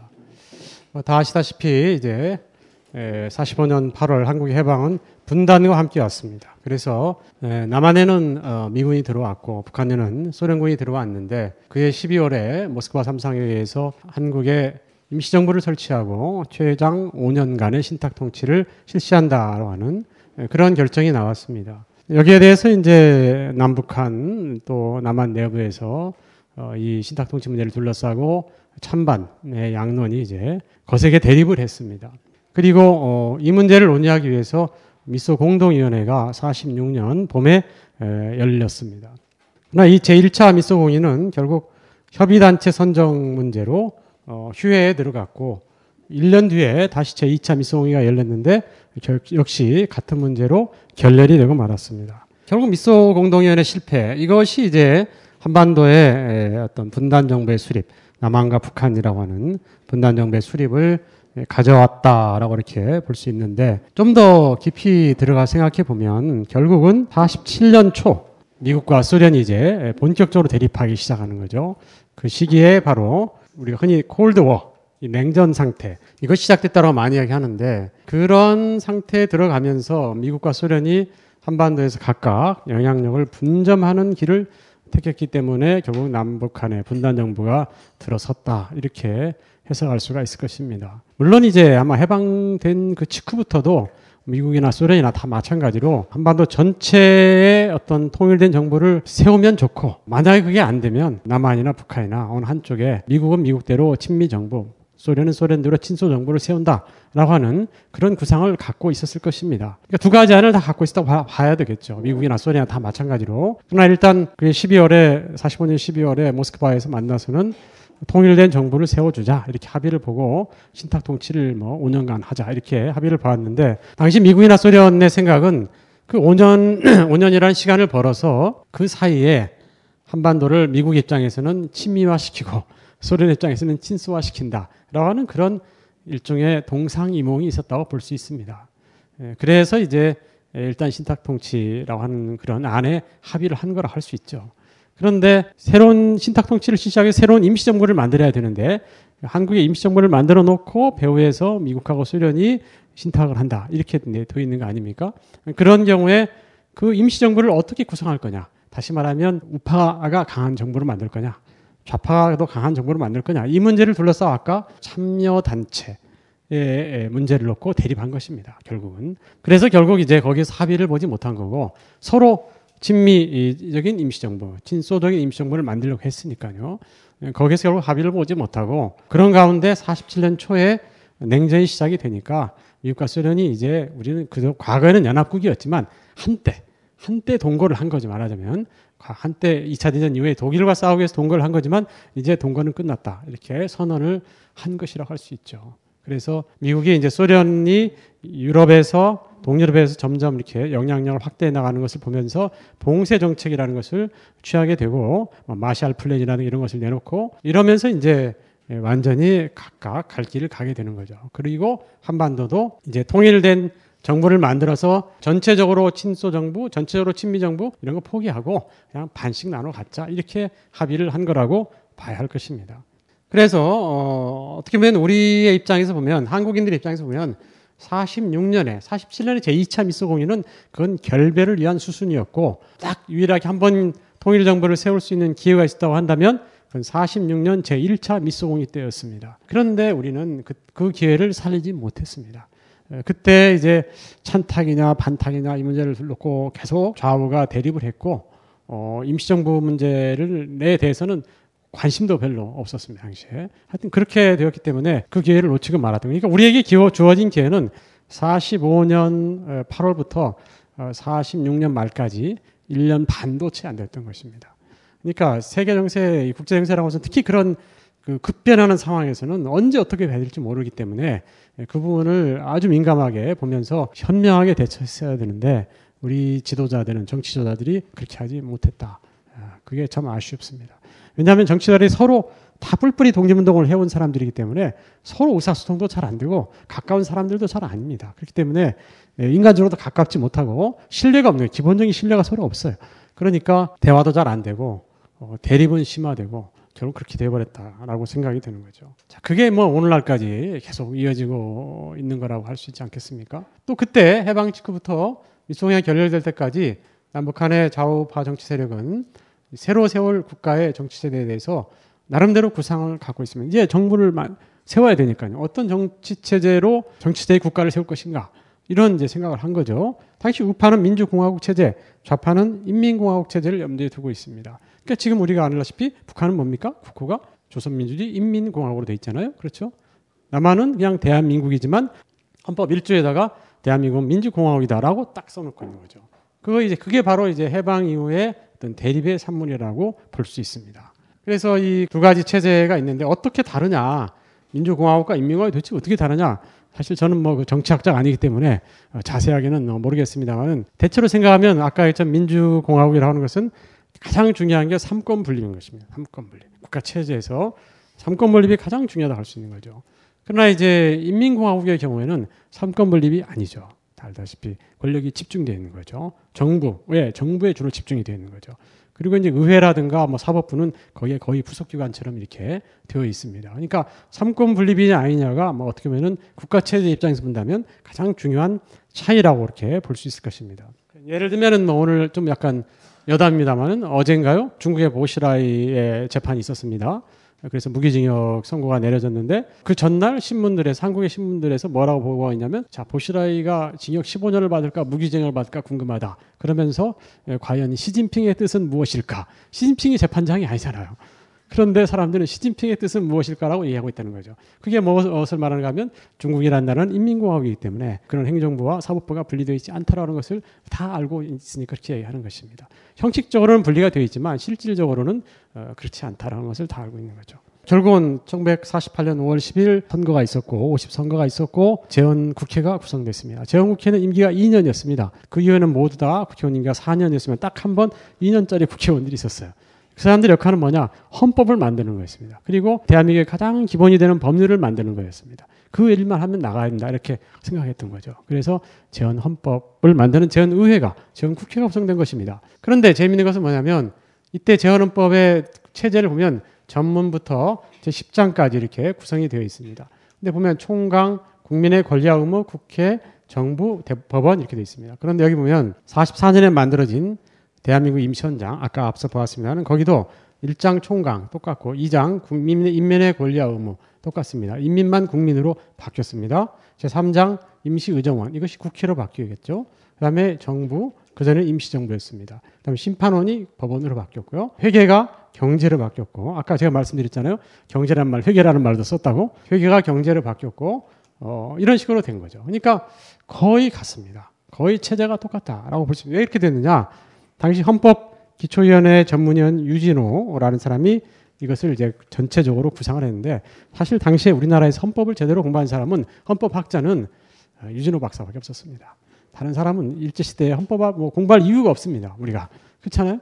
나라도 없는데 헌법을 왜 공부합니까?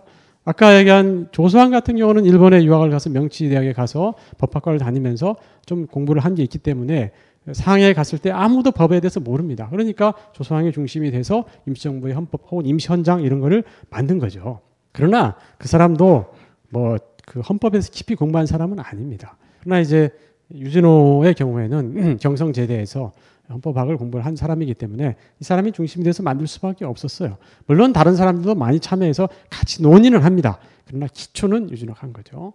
이제 이때 유진호가 이렇게 체계를 만든 것은 바로 이미 현장을 참고했기 때문이라고 이렇게 볼 수 있는 거죠. 자, 이 양반이 이제 유진호 박사죠. 뭐 일제 말기에 친일도 하고 해서 논란이 많은 그런 인물이긴 합니다. 예, 그러나 어쨌든 대한민국의 제한헌법을 만드는 데는 대단한 기여를 한 건 사실이다. 이 사람들이 이제 당시 국회의원들 가운데 제한헌법 기초위원회입니다. 가운데 이승만이 앉아 있고 옆에 신익희가 아마 앉아 있을 겁니다. 신익희도 나름대로 그 헌법에 대해서 공부를 좀 했기 때문에 그런 사람들이 앉아 있습니다. 이런 인물들이 이제 당시 기초위원회에 참여했다 이렇게 볼 수 있고요. 재헌헌법의 그 전문을 한번 보겠습니다.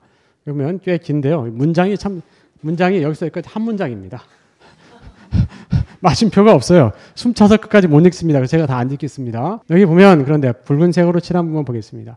여러 가지 좋은 말이 많아요. 보면 정의, 인도, 동포의 민족 단결, 뭐 민주주의 제도 수립.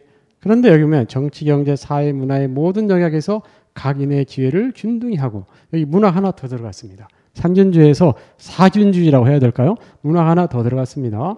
어, 사회문화가 어떻게 보면 이게 교육이라고 볼 수도 있는 건데 하여튼 정치, 사회, 정치, 경제, 사회 문화 각인의 기회를 균등히 하고 어, 능력을 최대로 바, 발휘하게 한다. 그리고 국민 생활에 균등한 향상을 기한다는 게 또 들어갔습니다.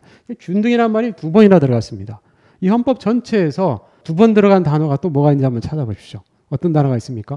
자, 민주주의 혹은 민주 이런 말은 두 번 들어갔죠. 그렇죠? 자유 여기 자유로 예, 있네요. 그러니까 이게 어떻게 보면 몇 단어가 안 됩니다.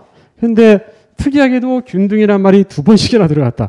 균등이란 우리 잘 쓰지도 않는 말입니다. 평소에 헌법을 만드는 데 중요하다고 생각이 되지 않는 말임에도 불구하고 우리 재헌헌법 전문에 균등이란 말이 두 번이나 들어갔다라고 하는 것은 그만큼 균등이라는 것을 굉장히 강하게 의식하고 있었다라고 이렇게 볼 수 있겠습니다. 그래서 재헌헌법의 기본 이념과 정신을 정리해 보면 어, 민족주의, 민주주의, 균등주의, 국제평화주의 이렇게 볼 수 있고 가치라고 할까요? 어떤 뭐 그 그런 걸 보면 독립, 민주, 자유, 균등 이런 거를 표방하고 있습니다. 그래서 전체적으로 이렇게 정리를 해보면 독립된 민주국가를 세우고 자유롭고 균등한 사회를 만든다라고 하는 게 당시 재헌 의원들의 아주 어, 구상을 아주 압축적으로 표현한 네, 그런 말이라고 볼 수 있겠습니다. 여기에 다 들어가 있습니다. 독립된 민주국가, 자유롭고 균등한 사회 다 들어가 있습니다. 아주 핵심적인 그런 표현이라고 이렇게 볼 수가 있겠죠. 특히 이제 재헌헌법에서 가장 중요하게 생각하는 것이 만민 균등주의라고 할 수 있습니다. 그 재헌국회의원들이 회의를 할 때 누군가 어떤 국회의원이 질문을 했어요. 어, 헌법 기초위원회 사람들한테 어, 임시정부에서는 삼균주의를 이념으로 삼았는데 그거 제대로 계승하고 있습니까? 우리 재헌헌법이 이렇게 물었습니다. 그랬더니 그 대답을 한 그 아까 기초위원회 간사가 뭐라고 했냐면 꼭 삼균주의하면 되겠습니까? 우리는 만민균등주의를 담고 있습니다.라고 이야기했습니다. 그러니까 그거를 더 확대시켰다는 거죠. 아, 그래서 정치, 경제, 사회, 문화의 균등이라고 하는 것을 이야기하는 까닭이 이제 바로 그건데 그거를 자기들 스스로 우리는 만민 균등의 이념을 담았습니다라고 이야기하고 있습니다. 그래서 이제 그걸 만민 균등주의라고 여기 적어 보았는데 그렇게 볼 수 있을 거다 생각이 됩니다. 그만큼 이제 재헌헌법은 임시정부의 건국 강령이 담고 있던 삼기운주의를 확대 발전시킨 것이다 라고 이렇게 볼 수 있겠습니다. 물론 대한민국의 그 재헌 국회에 임시정부 사람들은 아주 극히 소수만 참여했습니다. 거의 대부분 참여하지 않았습니다. 김구 선생이 그 어, 참여를 거부했기 때문에 그 밑에 있던 사람들이 거기 들어갈 수가 없었어요. 김구 선생을 저버리고 말이죠. 그중에 몇몇 사람은 저버리고 닿지만 그건 아주 극히 소수였고 대부분은 그렇게 갈 수가 없었습니다. 그래서 이제 임시정부가 과연 대한민국에 제대로 이렇게 승계가 되었느냐 여기에 대해서는 논란이 많이 있을 수 있습니다. 인적으로는 계승이 안 돼요. 인적으로는 뭐 단절됐다고 볼 수 있습니다. 몇 사람 빼놓고는 부통령이었던 이시영 선생 같은 경우는 참여했습니다. 또 이범석 국무총리였던 이범석 같은 경우 참여했죠. 그러니까 그런 경우에는 이야기할 수 있지만 대부분의 사람들은 참여하지 않았기 때문에 그러나 이제 비록 인적인 측면에서는 그렇지만 이념적 측면에서는 계승이 되고 있다라고 볼 수 있습니다. 당시 재헌국회 의원들이 그것을 굉장히 강하게 의식했고 또 이승만도 자신의 정통성을 위해서 그것이 필요하다고 생각했습니다.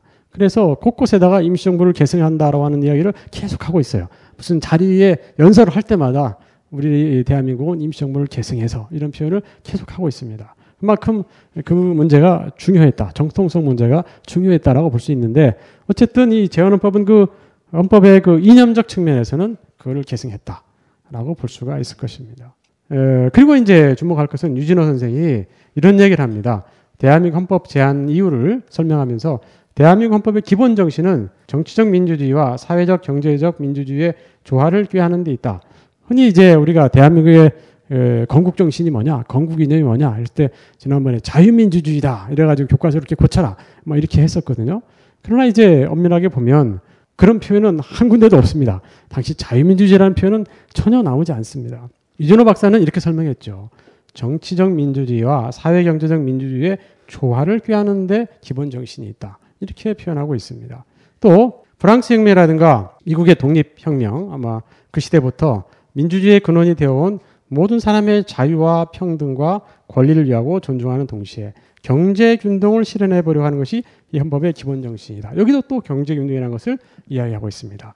그러니까 자유와 평등 이건 이제 사회적인 측면이겠죠.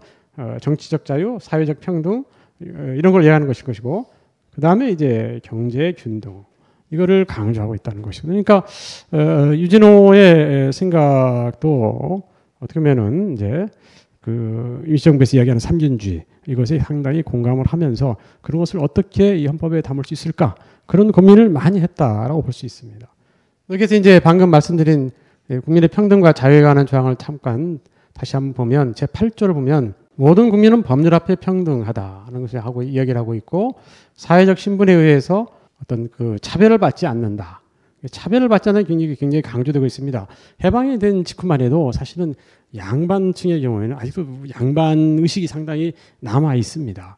또 예를 들면 백정들에 대해서는 차별 의식이 굉장히 심했습니다. 그렇기 때문에 지금은 우리가 뭐그 상상할 수 없는 일이지만 해방 직후만 해도 그랬다는 거죠. 그렇기 때문에 헌법에 이런 얘기를 분명하게 해놓을 필요가 있다고 생각한 것입니다. 그 다음에 제 9조부터 15조까지 보면 신체 자유, 거주 이전의 자유, 통신 비밀의 자유, 신앙과 양심의 자유, 언론 주판, 집회 결사의 자유, 학문과 예술의 자유, 재산권의 보장 이런 거를 우리가 기본권이라고 아까 얘기했습니다. 기본권. 또 이런 것들을 다 여기 이제 정리를 해놓고 있습니다. 또 하나 주목할 것은 제한헌법에서는 사회적 기본권이라는 그런 것을 그런 조항들을 담고 있다는 겁니다. 예, 예를 들면 균등하게 교육을 받을 권리. 적어도 초등교육은 의무이고 무상으로 한다. 어, 의무교육을 한다는 거죠. 당시 해방 직후 우리 돈이 없었기 때문에 의무교육 할 만한 처지가 안 됐습니다. 그래서 당시 미군정에서는 야 그런 장 넣지 마라 이렇게 많이 했습니다만은 당시 재원교들은 어쨌든 선언적으로라도 이렇게 들어가야 된다라고 해서 의무교육이 들어갔습니다. 초등학교는 반드시 의무교육을 한다 이렇게 돼 있고요. 그 다음에 근로의 권리와 의무, 또 근로자의 단결, 단체 교섭과 단체 행동의 자유, 또 노령, 질병, 기타 근로 능력의 상실로 인해 생활 능력이 없는 자에 대한 국가의 보호. 이건 아직도 우리 못하고 있는 거죠.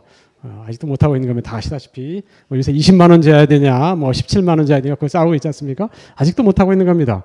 해방이 된 지 지금 뭐한 어, 60년이 넘었습니다만은 하여튼 이런 이런 거죠. 이게 이런 조항들이 들어갔습니다. 이런 이제 바이마르 공화국 헌법 때부터 들어가기 시작한 겁니다. 예, 유럽에서는 예, 그런 조항들을 당시에 예, 유준호 박사라든가 헌법 규칙원들이 잘 알고 있었기 때문에 그런 조항들을 어쨌든 우리도 넣어야 된다 이렇게 해서 이런 조항들이 들어가게 된 것입니다. 다시 한번 이제 제한헌법의 정치적 측면에서의 그 자유민주주의라는 말을 한번 검토를 해보면 자유민주주의라고 하는 것은 본래 국민의 자유와 권리를 보호하고 복수 정당이 존재하며 공정하고 자유롭고 경쟁적인 선거에 선출된 이들이 국민을 대신해서 국가의 정사를 담당하는 대의제 민주주의, 의회 민주주의를 말한다. 이런 게 리버럴 데모크라시, 자유민주주의라고 개념으로 이야기할 수 있습니다. 그런데 이제 제한헌법은 어땠느냐? 뭐 제한헌법 당연히 그렇게 되어 있습니다.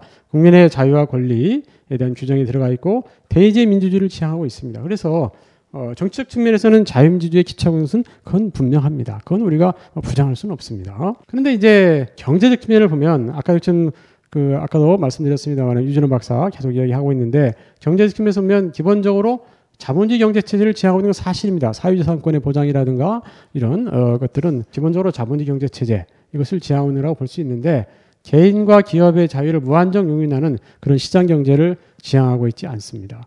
오히려 그것을 제한하는 조항이 굉장히 많이 들어가 있고 국가나 공공단체의 경제 개입을 강조하고 있습니다. 그래서 예를 들면은 제한헌법을 보게 되면은 광산을 개발한다든가 뭐 이런 것도 전부 국가만 할 수 있게 되어 있습니다. 은행 역시 국가만 할 수 있습니다. 이게 뭐 보험 이것도 역시 국가만 할 수 있게 되어 있습니다. 그러니까 그건 거의 사회주의과 비슷합니다. 그런 조항들이 어, 우리가 생각하는 것 이상으로 당시에 여기에 사회민주적인 요소가 대단히 강하게 들어가 있다는 거죠.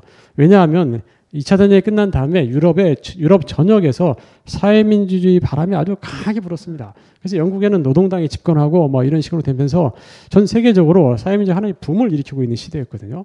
당시에 대한민국의 제한국 의원들도 거기에 영향을 안 받을 수가 없었습니다. 그리고 아까 말씀드린 것처럼 그 균등이라는 걸 굉장히 강조해야 되고 또 일제 시기에 그 적산으로 되어 있던 어, 일본인들이 놓고 간 총독부의 여러 가지 그 재산이라든가 또 일본의 대기업 이런 것들을 몰수했기 때문에 그것을 국가가 직접 운영할 수가 있는 상황이었어요. 그렇기 때문에 공기업, 국영기업 이런 것을 대단히 강조하고 있었던 것입니다.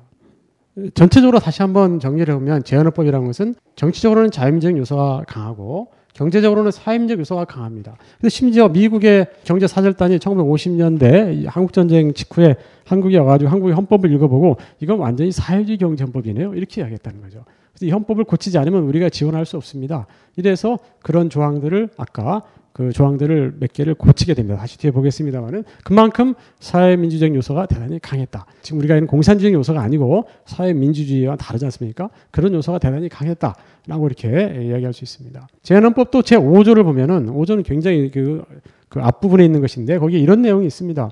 대한민국은 정치, 경제, 사회, 문화의 모든 영역에서 각인의 자유, 평등과 창의를 존중하고 보장하며 공공복리의 향상을 위하여 이를 보호하고 조정하는 의무를 지닌다. 이렇게 했습니다. 자, 공공복리의 향상이라는 표현을 쓰고 있습니다. 우리 공공이란 말 요즘도 잘 안 쓰는 말입니다. 그렇죠? 예, 영어로 얘기하면 아까 public입니다. public. public이 공공이죠. 아까 처음에 공화국이라고 할 때, republic이라고 할 때, 그 res publica 할 때, publica. 그게 공공이거든요. 예를 들면 우리가 지금 공원이다. 그냥 예를 들면 정원이라고 하면 될 것을 왜 공원이라고 합니까? 공원이 영어로 뭡니까? 공원은 public park입니다. 그냥 park가 아니에요.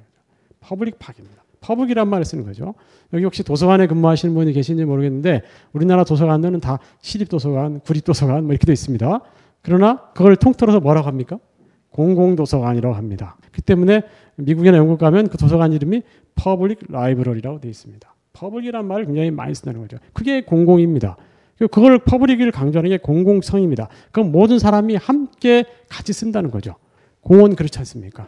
도서관 그렇지 않습니까? 공공이라는 게 공공의 복리라는 말도 결국은 그런 의미를 갖고 있다는 거죠. 모든 사람이 예, 다 함께 하는 그런 복리의 향상. 이걸 위해서는 자유평등 창의 사이에 충돌을 조정할 수 있다. 서로 자기가 가지려고 한다. 자유를 앞세워서 이런 것을 조정할 수 있다는 거예요. 그걸 조정해야 되는 것이 국가의 역할이다라고 이렇게 강조하고 있는 것입니다. 자, 아까 다시 정리를 하면 레스푸브리카 이것은 공공의 것, 공공의 일이라는 뜻으로 번역이 될 수 있습니다. 루소라고 하는 사람은 이런 얘기를 했습니다. 나는 정부 형태가 어떤 것이든 법에 의해 통치되는 모든 국가를 공화국이라는데 왜냐하면 이때 비로소 공공의 이익이 위에 서고 공공의 것이 중요한 것이 된다. 그래서 이 공공의 것이라는 것을 대단히 강조하고 있다. 공공의 이익을 대단히 강조한다는 거죠. 그리고 결국 루소는 이런 얘기가 공화국이란 법과 공공성에 기반을 두고 주권자인 시민들이 만들어낸 정치 공동체가 되어야 한다. 이렇게 이야기하고 있습니다. 그러니까 법, 법만 가지고 안 된다는 거죠. 거기에 공공성, 그 시민들이 아, 뭐가 우리의 우리가 같이 해야 되는 것이다. 공공성. 예를 들면 공원에 가가지고 아무데나 쓰레기 버리고 말이죠. 어, 어, 뭐 이렇게 해서는 안 되는 거냐면 그게 우리가 공공의 장소이기 때문에 이렇게 해서는 안 된다고 얘기하는 거 아니겠어요? 요새는 공공의 장소에서 담배 절대 피지 말라고 하지 않습니까? 그때만 요즘 한 대한민국에서는 공공이란 말을 쓰고 있습니다. 담배 피는 장소만 가지고. 근데 그게 아니고 공공성이라는 것 이것을 대단히 강조한다는 거죠. 루소 같은 사람은 그래서 법과 공공성의 기반을 두고 시민들이 만들어낸 정치 공동체 이것이 중요하다. 이것이 국가가 되어야 된다. 이렇게 이야기하고 있습니다. 그런데 앞서 본 것처럼 제헌헌법 제5조에 보게 되면 여기도 공공복리의 향상을 위하여 이런 표현을 쓰고 있다. 이 부분을 주목할 필요가 있다라고 하는 것입니다. 그것이 이제 바로 뭐냐면 공화를 공공 res publica 공 이걸 강조하는 것입니다. 이것을 요즘 학자들은 공화주의라고 부르고 있습니다. 공화주의라고 부르니까 공화를 강조하는 것이라는 거죠. 그래서 공화주의라고 부르고 있는데 그런 요소들을 제헌헌법 찾아보면 제5조 방금 그것이고요. 또 경제에 관련된 조항을 보게 되면 공공의 필요를 위해서는 개인이나 기업의 경제 활동을 제한할 수 있다. 그래서 사기업의 경우에도 공공의 필요에 의해서는 그것을 국가가 몰수할 수 있다. 빼앗을 수 있다고 되어 있습니다. 우리 헌법에 당시 재헌헌법에 그렇게 써놨었어요. 그러니까 미국의 그 어, 경제 사절단 영화 이거 완전히 사회주의 경제구만 이렇게 이야기한 것입니다. 나중에 그 조항들을 다 결국은 빼게 되는데요. 또 공화주의라고 하는 것은 개인의 이익보다는 결국은 이제 공공의 이익을 중시하는 이런 주의이기 때문에 전체로 보면 제한헌법은 이런 공화주의를 지향하는 요소를 품고 있다 이렇게 생각할 수 있겠습니다. 그러나 이제 그 조항이 계속 갔느냐 그렇지 않습니다. 그래서 아까 말씀드린 것처럼 1954년 이른바 445입 개헌이라고 하는 그 우스꽝스러운 그 헌법 개헌 있지 않습니까? 145명인가로 해서 부결됐는데 3분의 2선이 146명이니까 145명밖에 찬성이 안 나와서 부결됐는데 예, 그래서 부결됐습니다. 땅땅땅 가결했습니다. 근데 그 다음날 다시 회의 열어가지고 어제 우리가 계산을 잘못했습니다. 그러면서 40 5.333이니까 그건 반내림 해가지고 45명이면 통과된 것으로 이렇게 볼 수 있습니다. 이런 식의 그 445입 개헌 이, 이것인데 그때 제일 중요한 거는 이승만 대통령의 연임 그 조항을 철폐한 것이죠. 그래서 두 번까지만 할 수 있다. 그 조항을 없애버린 거 아닙니까? 그런데 이제 그때 동시에 경제 조항 가운데 중요 산업의 국유화 또는 국영 또는 공영 이런 조항들을 다 수정을 했습니다. 아까 얘기처럼 그 미국의 그런 압력 이런 것이 굉장히 강했던 거죠. 은행, 보험, 뭐 광산 이런까지도 다 국영으로만 할수 있다고 돼 있었으니까 좀 심하게 심했습니다. 그래서 그런 조항들을 다 아, 수정하게 되는 겁니다. 그래서 사용도 가능하다. 이렇게 바꾸게 되는 것이거든요. 그리고 국가가 뭐 예를 들면 사용기업 몰수할 수 있다. 이런 조항은 없애는 거죠. 그런 조항은 없애고 이런 식으로 이제 바꾸어서 자유경제 체제로 전환했다. 학자들이 그렇게 표현을 정리를 하고 있습니다. 그래서 어쨌든 사회민주적 요소가 굉장히 많이 약화됐다 이렇게 볼 수 있겠고요. 그리고 이제 자유민주적인 요소는 우리가 아는 것처럼 72년에 아주 결정적으로 약화됐죠. 유신헌법 때 기본권을 제한하는 걸 아주 쉽게 만들었고 대통령의 권한을 대폭 강화했고 대통령이 법관도 임명하고 국회의원 3분의 1도 지정할 수 있게 한 이것은 이제 완전히 삼권 분립 예, 민주주의의 가장 기본이라고 할 수 있는 상권분립 자체를 깨뜨려 버린 것이라고 그렇게 볼 수 있겠습니다. 그리고 마침내 87년에 와서 구천법 개정을 통해서 비로소 다시 자유민주주의 체제를 복원할 수 있게 된 거죠. 굳이 설명할 필요가 없겠습니다. 이 헌법을 다시 만들기 위해서 1961년부터 시작하면은 거의 26년의 시간이 걸렸다. 26년의 민주화 운동의 결과 이런 헌법을 만들 수 있었다. 이렇게 얘기할 수 있겠죠. 그래서 87년에 만든 현행 헌법의 경제민주화 조항 119조를 보면 이런 내용이 들어가 있습니다. 경제 질서는 개인과 기업의 경제상의 자유와 창의를 존중함을 기본으로 한다. 그러나 국가는 균형 있는 국민 경제 성장 및 안정과 적정한 소득의 분배를 유지하고 시장의 지배와 경제력의 남용을 방지하며 경제 주체 간의 조화를 통한 경제 민주화를 위하여 경제에 관한 규제와 조정을 할 수 있다. 이게 이른바 경제 민주화 조항입니다. 그 유명한 119조의 경제 민주화 조항이죠. 뭐 이 조항에 대해서 뭐 어떤 모 당의 어떤 어 그 간부들은 나는 경제 민주화가 무슨 뜻인지 모르겠다. 뭐 이렇게 이제 이야기하는 사람도 있고 그 조항 다음에 헌법 고칠 때는 반드시 빼야 되겠다. 이렇게 벼르고 있는 사람도 어 있다고 합니다. 이 조항을 말하는 것입니다. 왜 이 조항을 그렇게 싫어하는 거지? 예, 한번 생각해 보시기 바랍니다. 어떤 사람들에게는 몹시 이것이 거슬리는 조항일 것입니다. 자, 그럼 여기 보면 아마 이 대목이겠죠. 시장의 지배와 경제력의 남용을 방지하며 또 경제 주체 간의 조화 이런 것을 국가가 해야 된다고 하는 것인데 실제로 과연 지금 국가가 이런 역할을 어, 제대로 하고 있는지 한번 어, 생각해 볼 필요가 있을 것입니다. 자, 이제 뭐 거의 정리를 해야 될 단계인데요. 쭉 우리가 이제 그동안 민주공화제, 민주공화정이라는 것이 어떤 것인가 하는 것을 이야기해 왔습니다. 그러나 이제 87년 체제 민주공화정은 최근 들어서 뭐 위기를 맞고 있다. 이런 사람들이 이렇게 많이 이야기합니다. 자, 막강한 권력을 갖고 있는 국가 권력 기관의 어떤 그 전횡이라든가 강력한 자금력을 가진 재벌의 어떤 전방위적인 영향력 확대, 또 계층 분화의 심화, 또 계급 사회로의 어떤 이행, 뭐 이런 것 등등이 현재 한국 사회에서 나타나고 있는 그런 현상이라고 볼 수 있습니다. 이것은 이제 현재 우리가 오늘 쭉 제가 말씀드려온 그 민주공화정이라고 하는 그 원래 그런 체제 이것을 어, 상당히 위협하고 있다 이렇게 볼 수 있을 것입니다. 그런 가운데 이것을 견제해야 될 그리고 제대로 끌고 가야 될 사람들이 이제 어떻게 보면 언론이라든가 또 노동조합이라든가 시민사회 세력인데 점차 이 보수화되거나 무력화되고 있는 그런 상황이죠. 그렇기 때문에 민주공화정이 더욱더 그 위기에 처하고 있다 이렇게 진단할 수 있을 것입니다. 그러면 어떻게 해야 되느냐? 뭐 제가 좁은 소견으로 그냥 간단하게만 결론을 내려보면 자, 민주공화국이라는 것은 아까 앞에 루소가 얘기한 걸 한번 그 정리해 보겠습니다.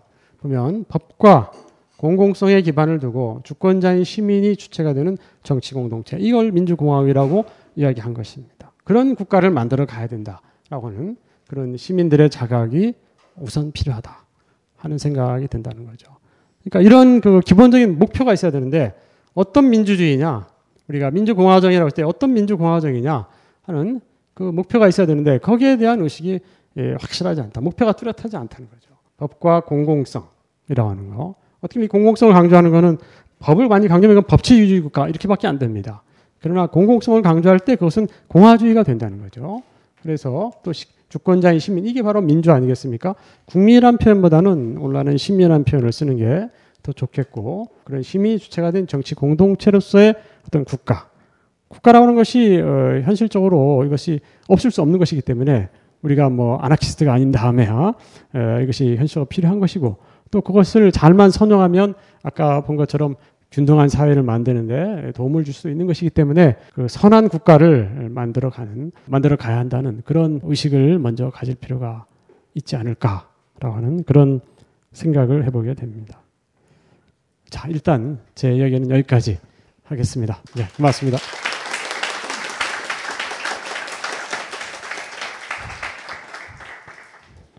제가 너무 딱딱하게 뭐 이렇게 지루하게 이야기하지 않았나 모르겠습니다.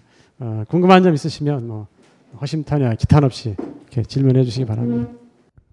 아, 네. 강연 잘 들었고요. 이거는 뭐 질문이 아닌데 뭐 초대 재헌헌법이 뭐 만민 평등주의를 내세웠다 그랬는데 좀 적산을 처리하면서 공평성도 부족했고 그것 때문에 음, 기형적인 경제 구조도 만들어졌고 지금은 심화돼서 이제 풀 수도 없을 만큼 꼬여 있는 경제 체제가 됐잖아요. 그리고 이제 박근혜 정부 들어서 박근혜 방미하고 이제 GM 사장하고 대하고 오는 거 보, 보고 이제 통상임금 해결하겠다 그런 말 듣고 대법원 판례가 바뀌는 거 보면서 막 아 이게 민주공화국인지 인민공화국인지 어, 모르겠다는 생각이 많이 드는데요. 어, 이제 질문인데 그 어, 임시정부의 그 민주공화국이라는 말이 나왔다고 그러셨는데 어, 제가 보기에는 어, 무호 선언 때는 없었던 말이 이제 기미 선언에 들어오면서 대한국인은 이제 자주민이다라는 말이 나와요. 그리고 필연인지 우연인지 모르겠는데 그 뒤에 13도 국민대표회의를 통해서 생긴 한성 정부에서 약법에 어, 대한민국 이제 임시정부는 민주공화국을 기반으로 한다고 나와 있어요. 어, 그래서 제가 생각하기에는 기미 독립선을 하면서 이제 3.1운동의 주체가 국민이었고 또한 이제 조선 왕조를 거치면서 엘리트주의의 그런 정치가 얼마나 모순되고 이제 당파 싸움 같은 게 많이 일어나는 거 보면서 자연적으로 이제 이걸로는 다 해결이 안 나오겠다 해서 민주공화국으로 간 게 아닌가라는 생각이 드는데 어떤 생각이신지 어, 궁금하고요. 어, 또 결론에서 이제 시민이 주체가 된 그 정치 공동체로서의 국가를 만들어야 한다고 하셨는데 이제 어, 제가 생각하기에는 대중 지성은 없다고 생각하거든요. 집단 지성은 있고 실제로 있고 그 개념도 있는데 대중 지성은 없어요. 어 근데 이제 그렇게 말씀하신 것처럼 저, 시민이 주체가 된 정치 공동체를 만들려면 시민이 법과 공공성에 기반을 두어야 하는데 그러할 만한 지성이 지금 우리나라 시민에게 있는지라는 의문도 생겨요. 어, 그런 거에 대해서 어떻게 생각하시는지. 네, 그 한성 정부가 1919년 4월, 4월경이죠.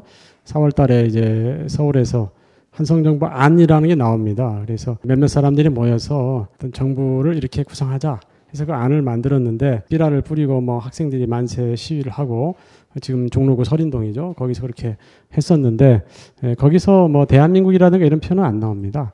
표현 안 나오고 거기서 민주공화국이라는 표현도 없었고요. 나중에 이제 나중에 그것을 그런 식으로 해석을 하는 거죠. 근데 그 다, 당시에는 그런 표현은 없었습니다. 어, 그러니까 그냥 한성 정부라고 표현하는 것도 그냥 한성에서 만들어진 정부니까 한성 정부다 이렇게 우리가 통칭해서 하는 거지 그런 정부 이름도 없었던 거죠.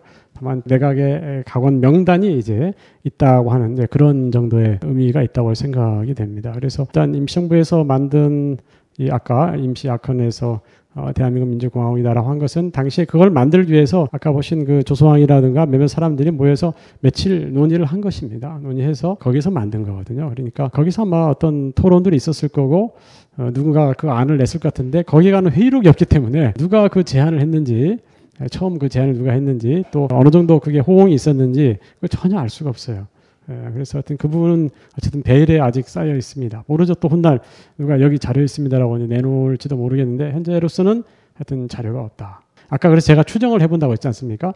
한말에 예, 귀족공화국과 민주공화국이라는 단어들이 나와서 널리 유포가 되었기 때문에 막 그때 국내에서 활동했던 사람들이 그런 의식을 가지고 1919년에 뭐 10년밖에 안 되니까 19년에 그 임시학헌을 만들 때 거기다 민주공화국이라고 이렇게 넣자 이렇게 한 것이 아닌가 그렇게 생각해 보는 것이고요. 그다음에 지금 방금 그뭐 대중지성, 집단지성 뭐 이런 말씀하셨는데 또 우리가 과연 시민들이 정말 그만큼 어, 수준이 되느냐 어, 된다고 보느냐 이런 얘기 하셨어요. 아, 제가 예를 들어보겠습니다. 해방이 됐을 때 1945년 해방이 됐을 때 우리나라 국민들의 문맹률은 한 80%, 70%, 80% 됐습니다. 문맹률이요. 그난 놓고 기억자도 못 읽는 사람들이 그 정도 됐습니다. 당시에 초등학교 취학률은 어, 남자가 한 70%, 여자가 30% 정도 됩니다. 평균 50%였습니다. 당시에 일제 시기 내내 이 취학률이 굉장히 낮았어요. 그러다가 일제 말기에 와서 조금 올라가가지고 그게 이제 그 정도 된 겁니다. 일제 말기에 이제 조선 사람들을 군대로 끌고 가야 되니까 이런 말을 가르쳐야만 했습니다. 그래서 학교를 많이 좀더 어, 짓고 또 이부제 수업도 하고 이래서 이제 학교를 다니는 학생들이 좀 늘어나, 늘어난 것입니다. 그래 보았자 어쨌든 평균 취학률이 50%입니다. 그러니까 학령 아동의 취학률 50%니까 나이가 많은 사람들은 학교를 가본 가보지 못한 사람들이 훨씬 많은 거예요. 그래서 문맹률이 한 7, 80% 이렇게 된다고 봐야 됩니다. 그리고 그 15년 뒤인 1960년에 취학률이 거의 100%가 됐습니다. 불과 15년 만에. 그러니까 대한민국 참 대단한 나라입니다. 일제 시기에 36년 동안 그것도 겨우겨우 이렇게 한 50% 만들어놨는데 그 사이 한 15년 만에 그 취학률을 자체를 거의 뭐 99% 이렇게 만들어 놓은 거죠. 에, 그렇기 때문에 에, 한국 사람들의 그 교육열이라는 게 얼마나 대단한지 알 수 있습니다. 또 대학도 엄청나게 50년대에 많이 만들었습니다. 그래서 4.19라는 게 일어나는 거 아닙니까? 4.19 대학생들 없었으면 못했습니다. 50년대 그 짧은 기간 동안 대학을 많이 만들어가지고 대학생들이 많았기 때문에 4.19라는 게 가능했던 거죠. 자, 그로부터 지금 1960년 4.19로부터 얼마나 지났습니까? 아마 4.19 당시도 아마 문맹률로 치면은 문맹률을 갖고 따지면 4.19, 1960년 4.19 때도 문맹률로 치면은 한 50% 정도는 문맹이었다고 봐야 될 것입니다. 그 당시도. 어, 지금 몇 년 지났습니까? 4.19부터 53년 지났습니다. 지금 현재 우리나라 대학 취학률 어떻게 됩니까? 대학 진학률 어떻게 됩니까? 전 세계 1위입니다. 그 고등학교 졸업생의 80% 이상이 대학에 갑니다. 전문대학 이상. 전 세계에서 이만큼 교육 수준이 높은 나라가 없습니다. 어, 그런데 수준이 안 된다? 아, 라고 이야기한다면 그건 뭔가 교육이 잘못된 거겠죠. 교육의 방향이 잘못됐거나 내용이 잘못됐거나 한 것이라고 볼 수 있을 것입니다. 그러나 어쨌든 교육의 힘은 그래도 대단히 위대한 겁니다. 어, 이를테면 일제 시기에도 한국 시민화 교육을 마무리 했지만 그러나 저런 사람들 다 해방되고 나서 일부 친일파를 빼고는 다 나와서 독립 만세, 해방 만세하고 불렀습니다. 그러니까 민족의식이 살아있었던 거죠. 그만큼 저는 결코 한국인들이 이런 걸 할 만한 수준이 못 된다라고 생각하지 않습니다. 생각해 보십시오. 아까 얘기했지만 25년 만에 87년 헌법 쟁취했다고 얘기했습니다. 그거 굉장히 빠른 겁니다. 프랑스 혁명 한번 생각해 보십시오. 1789년부터 시작해서 그 혁명에 어느 정도 그래도 좀 완수됐다고 하는 것은 1870년대 거의 100년 가까이 되어서입니다. 우리는 불과 25년 만에 그거 해낸 겁니다. 4.19부터 시작하면은 불과 25년 정도만 해낸 것이거든요. 그러니까 우리는 압축적으로 모든 걸 하지 않습니까? 그게 가능한 게 교육의 힘이 있어서 가능하다고 저는 생각을 하고요. 어, 얼마든지 나는 가능하다. 한국인들의 저력을 저는 믿습니다. 문제는 뭐냐면 그것을 이끄는 그러니까 시민들의 기본은 되어 있는데 그 시민의 어떤 말할까 지도층이라고 할까 누가 그걸 이끌어가느냐 리더십의 문제입니다. 사실은 리더십의 문제예요. 시민들의 기본적인 소양은 다 되어 있는데 한국 사회에서 제일 문제는 리더십이 제대로 만들어지지 못한다는 거예요. 지도자가 제대로 나오지 못한다는 거예요. 그러니까 그런 충분한 리더십을 가진 지도자들이 별로 없다는 것입니다. 한국 사회에서 그걸 키우지 못해요. 그러나 그것도 그냥 만들어지지 않습니다. 그것도 교육기관이 있어야 돼요. 리더십도 교육기관이 있어야 되고 그거는 그 리더십을 키워줘야 되거든요. 학교에서는 그런 거 안 키우지 않습니까? 그렇기 때문에 사회에서라도 그런 리더십 교육기관을 많이 만들어서 그런 걸 키워야 됩니다. 키워서 리더를 제대로 만들어야 되는 거죠. 일본 같은 경우에는 지금 그뭐 아베나 아니면 지난번에 노다 수상이라든가 뭐 이런 사람들은 다 일본의 정경 의숙이라는 게 있습니다. 거기 출신들이거든요. 거기 일본의 리더를 키우는 학교들입니다. 근데 그거는 뭐 정치 리더들을 키우는 것이지만은 꼭 그런 정치 리더가 아니라 뭐 시민사회의 어떤 리더를 키우는 그런 학교, 코스 이런 것들이 사실은 많아야 됩니다. 그런 것들이 많아져야 된다는 거죠. 그게 리더가 굉장히 중요합니다. 대중들을 어, 올바른 방향으로 이끌고 조직하고 이게 얼마나 중요합니까? 그렇기 때문에 그런 리더가 아, 그 어, 우리로서는 대단히 참 어, 시급히 이렇게 리더에 대한 교육이 시급히 이루어져야 된다 하는 그런 생각을 해보는 겁니다. 네, 강의 잘 들었습니다. 책 제목이 참 자극적이고 그만큼 중요하기 때문에 이렇게 제목을 지었다고 생각이 드는데요. 그만큼 대한민국이 망하지 않는 한 대한민국 헌법 제1조 1항은 바꿀 수 없다라고 생각이 들어요. 저도.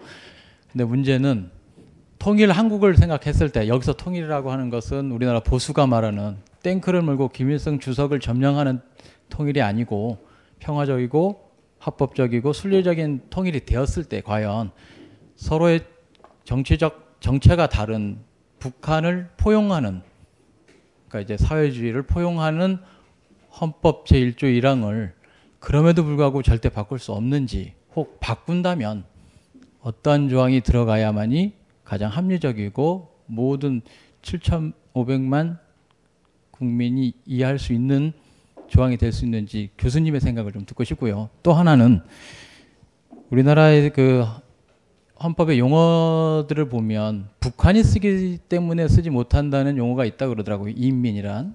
그러니까 통일이 됐을 때는 당연히 우리 국민이라는 용어가 인민으로 바뀌어야 하는지 그렇게 하는 것이 또 순례적인지 좀 묻고 싶습니다.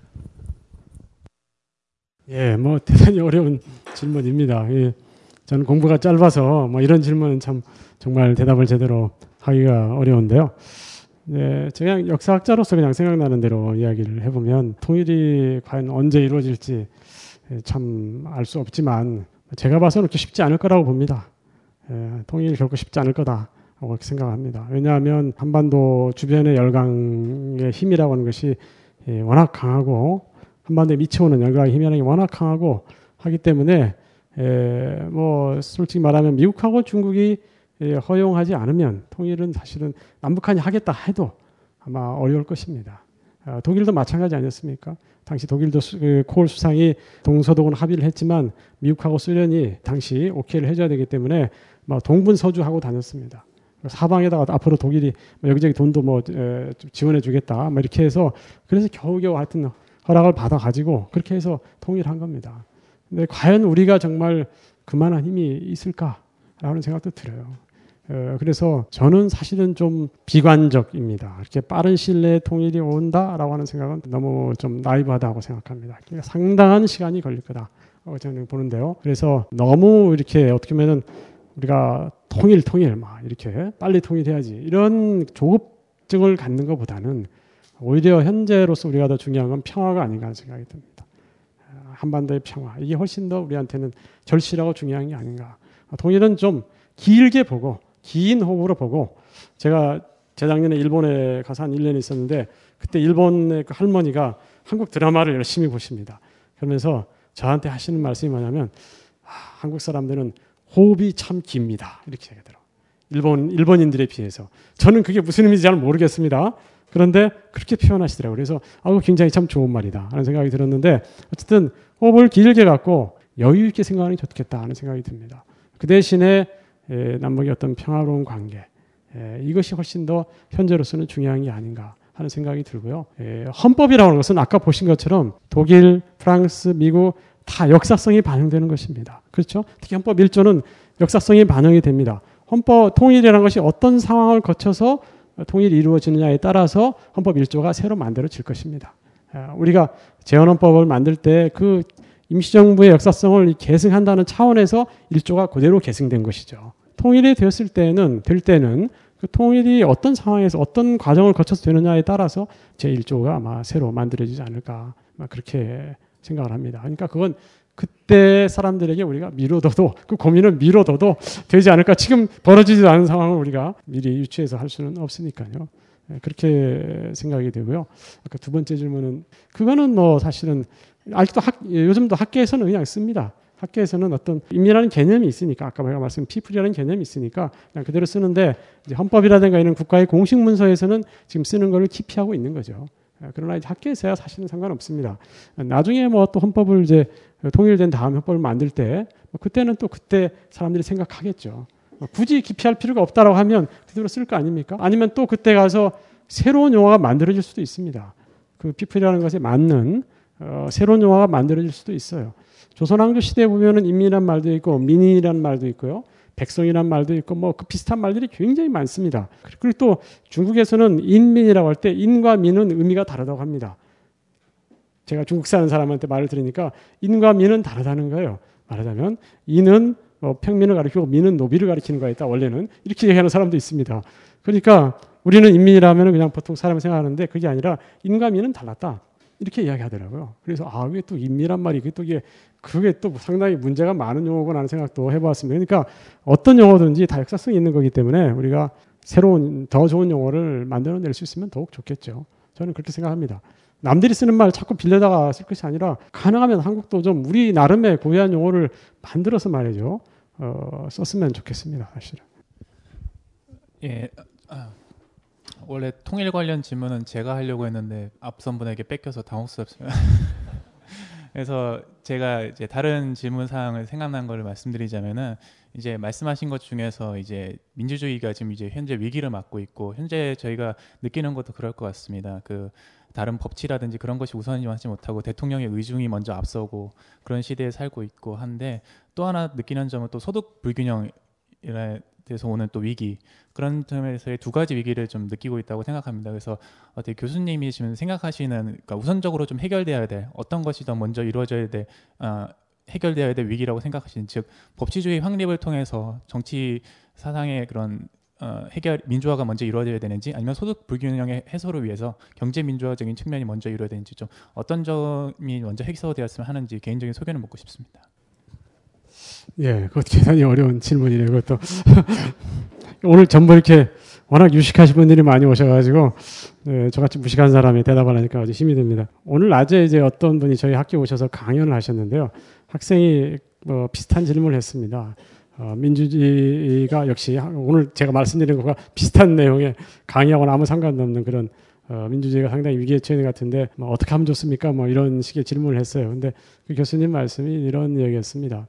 저도 비슷한 생각인데요. 민주주의라고 하는 것은 제도만으로 되는 건 아니다. 결국은 그것을 운영하는 것은 다 사람입니다. 결국 사람이 하는 거잖아요. 그렇죠? 사람이 하는 겁니다. 그러니까 그 사람이 어떤 생각을 가지고 있느냐, 특히 권력을 가진 사람이 어떤 생각을 가지고 있느냐 하는 것이 대단히 중요하다고 생각합니다. 아무리 제도를 뭐 잘 만들어 놓는다 하더라도 그게 치밀하게 다 하게 되기는 어렵지 않습니까? 다 빈틈이 있을 수밖에 없고 너무 또 치밀하게 만들어 놔도 그게 좋은 제도가 아니죠. 어, 나름대로 운영의 묘가 필요하니까. 그런데 이제 그걸 이 악용을 해서 이제 또 운영하는 사람이 있으니까 문제인데요. 어쨌든 결국은 제도뿐만 아니라 이 사람의 생각 이것이 중요하다고 생각합니다. 그래서 좀 민주적인 의식을 가진 사람들이 결국은 이제 권력을 이제 그 만든 것 에, 이것이 결국은 중요한 것이 아닌가 이렇게 생각을 하는데 한국 사회에서 이, 이 어느 정도 60대 이상 이렇게 되신 분들은 권위주의적인 그런 시대에 살아왔기 때문에 그것이 몸에 배어 있다고도 할 수 있습니다. 그러니까 젊은 사람들이 볼 때는 도저히 이해가 잘 안 되는데 그 세대 사람들은 다 공감이 되는 이런 분위기가 있다는 거죠. 너무 이 시대의 격차가 심해서 그 어쩔 수 없는 그런 부분이 있지 않나 하는 생각도 어, 드는데요. 어쨌든 시대가 바뀌면 그러나 저는 그런 부분이 점차 극복되어 가리라고 생각합니다. 여러분들 세대에서 무슨 뭐 권위주의적인 태도를 누가 취하면 누가 쳐다나 봅니까? 완전히 왕따시키고 이렇게 되지 않습니까? 예, 그런 시대가 아마 오지 않을까 이렇게 예, 생각을 합니다. 우리 세대만 해도 바로 우리 우리 위에 2, 3년 위에 선배들은 굉장히 권위주의적이었습니다. 대학 다닐 때 아주 후배들 아주 뭐 이렇게 권위적인 태도로 대하고 뭐 여학생들한테도 뭐 절대 반말을 쓰지 못하게 하고 여학생들과 맞단 배지를 한다든가 이런 거 전혀 용납이 안 됐습니다. 에, 예, 우리 세대까지도 거기에 물들어 있어요. 그런 권위주의에. 네, 여러분들 세대는 뭐 젊은 세대는 좀 다르리라고 생각합니다.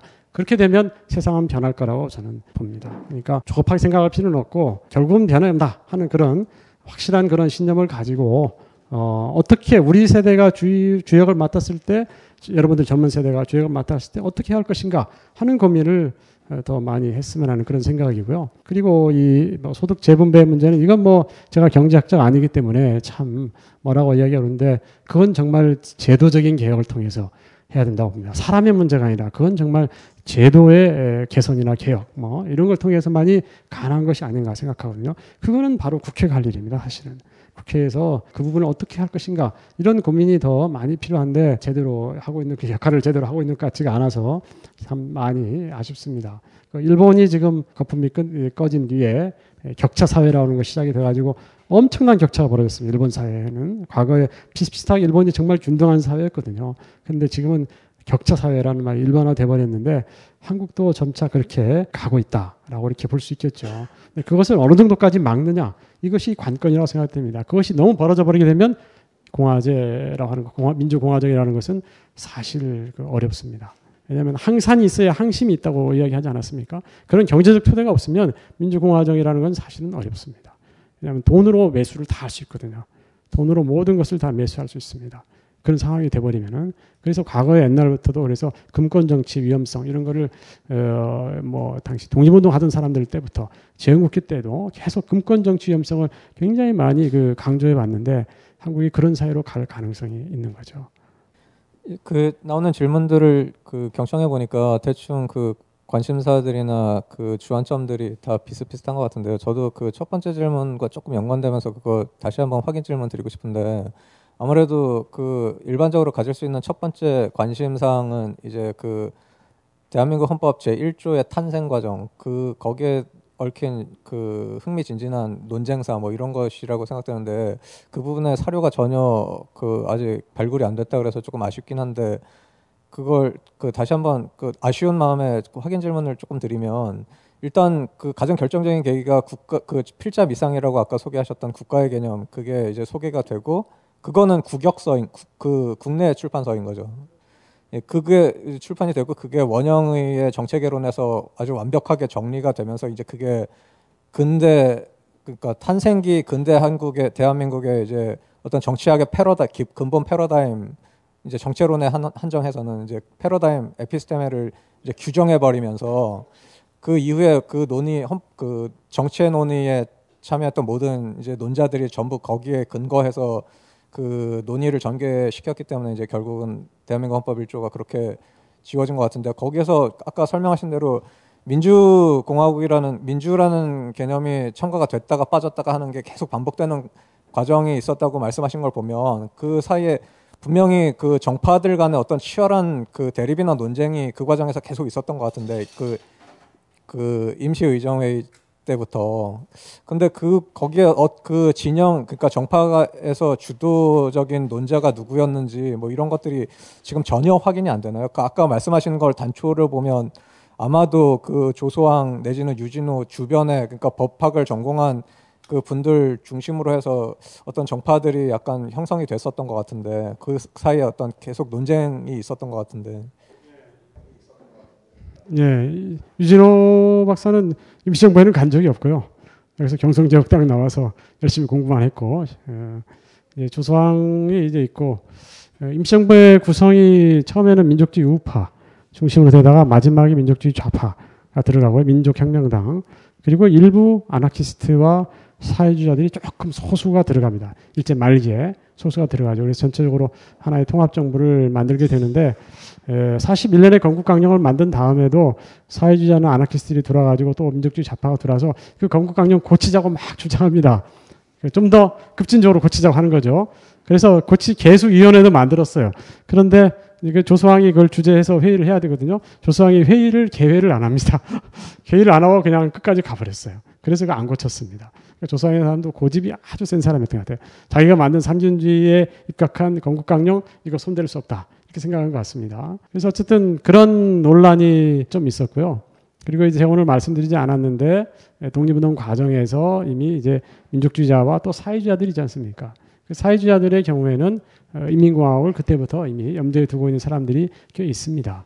에, 물론 이제 사회주의자들 안에는 그래도 일단 민주공화국이라고 표방해야 되지 않을까 이렇게 해서 그런 주장을 하는 사람도 있지만 다수의 경우에는 인민공화국이라는 것을 그때부터 이미 염두에 두고 있거든요. 그러니까 민족주의자와 사회주의자들 간의 그런 견해차 이런 걸 있는데 논쟁은 없었습니다. 임시정부 안에서는 그런 논쟁은 별로 없었어요. 다만 이제 아까 말씀드린 건국강령 문제를 놓고 조선 계열과 좌파 계열 사이에 일제 말기에 참 약간의 그런 논쟁이 이제 있었는데 끝내 그건 손을 대지 못한 상태에서 이제 일제가 이제 그 항복을 했기 때문에 그냥 넘어가고 말았던 것이죠. 그래서 그 부분에 대해서 이렇게 깊이 있는 논쟁이 사실 별로 없었습니다. 오히려 해방 이후에 미수공동위원회가 이제 열려가지고 각 정파들한테 새로운 정부를 만들려면 어떤 정부를 만들고 싶으냐 안을 내봐라 이래서 전부 내, 냈습니다. 정당과 사회단체 이런 데서 그래서 그거를 받아보면 그게 민주공화국 계열과 인민공화국 계열로 이렇게 나뉘어졌다라고 이렇게 볼 수 있다는 거죠. 그러면 그 민주공화국 진영 안에서는 사실 민주라는 개념을 포함시키느냐 안 시키느냐는 별로 그렇게 지금 그 조문이 빠지고 너 다시 첨가되고 이런 거에 비해서는 그렇게 큰 논쟁은 아니었다는 말씀인 거죠. 그 부분에 대해서 어떤 회의록이 없습니다. 회의록이 없어요. 이 임시정부 대한민국 임시정부의 회의록이 그 자료가요. 해방 이후에 아마 이 그 수십 박스 아마 예, 올 때 같이 왔던 것 같은데 에, 그게 한국 전쟁의 그 과정에서 전부 분실됐습니다. 다 어디 가버렸어요.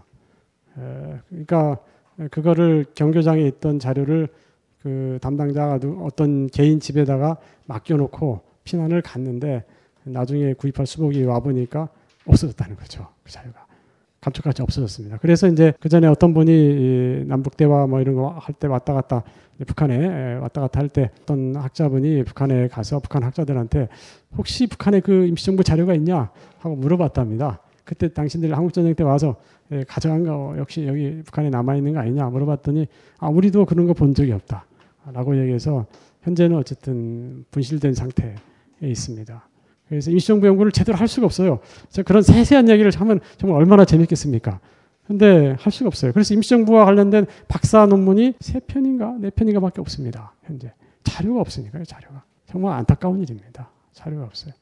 그리고 또 한 가지 그꼭 드리고 싶은 추가 질문은 이제 그 다른 분들의 질문도 거, 역시 거기에 모, 모아지는 것 같은데, 그러니까 앞으로의 그러니까 현재의 시급한 국가 국가 문제와 관련해서 앞으로의 그 비전이라고 그래야 될까? 그 민주 아 그러니까 대한민국이 지향해야 될 어떤 정치 이념과 관련해서 결국은 어떤 민주주의고 어떤 공화주의인가가 이제 핵심 문제라고 관련이 되, 그 생각이 되는데 아까 그 첫 번째 질문에서 그 대중지성과 또 연관해서 그 민주주의 자체에 대해서 뭐 근본적인 비판부터 내지는 회의 그러니까 플라톤 이래로 그 아까도 계속 강조하셨지만 그 대중이 중심이 되는 그 우민화되는 우중 정치에 대한 반감 때문에 지식인이나 엘리트 중심으로 해서 그 민주주의 자체에 대해서 비판하고 반감을 가지는 여러 가지 반론들이 많이 있잖아요. 그래서 그 민주주의라는 이념 그리고 민주공화정이라는 이념에 대해서 그동안 깊이 고민해 오신 교수님께 질문을 꼭 드려보고 싶은데 그 민주주의 자체에 대해서 제기되는 비판들에 대해서는 어떤 입장을 갖고 계신지 그다음에 그 앞으로의 비전과 관련해서 아까 그 원래 애초에 재헌헌법에서는 민주주의 그러니까 자유민주주의와 사회민주주의의 그 균형이 보인다고 그 아주 소중한 말씀을 주셨는데 이게 지금 그 자유주의 내지는 자유민주주의가 신자유주의라는 형태로 많은 문제점들을 야, 이야기하고 근본적인 위기에 처한 상황에서 그것에 대한 반성으로 그 사회민주주의적인 요소를 감안한 내지는 그 고려한 어떤 자유 그러니까 진보적 자유주의나 사회 요즘 대두되는 사회 자유주의 이런 것에 대해 그 그런 이념에 대해서는 어떻게 생각하시는지 또는 그 최, 최초의 재헌헌법에서의 정신이 그것과 어떤 관련을 그러니까 그 차별성이나 동일성을 갖고 있는지에 대해서 조금 여쭤보고 싶습니다. 예, 아, 이것도 역시 어려운 질문이네요.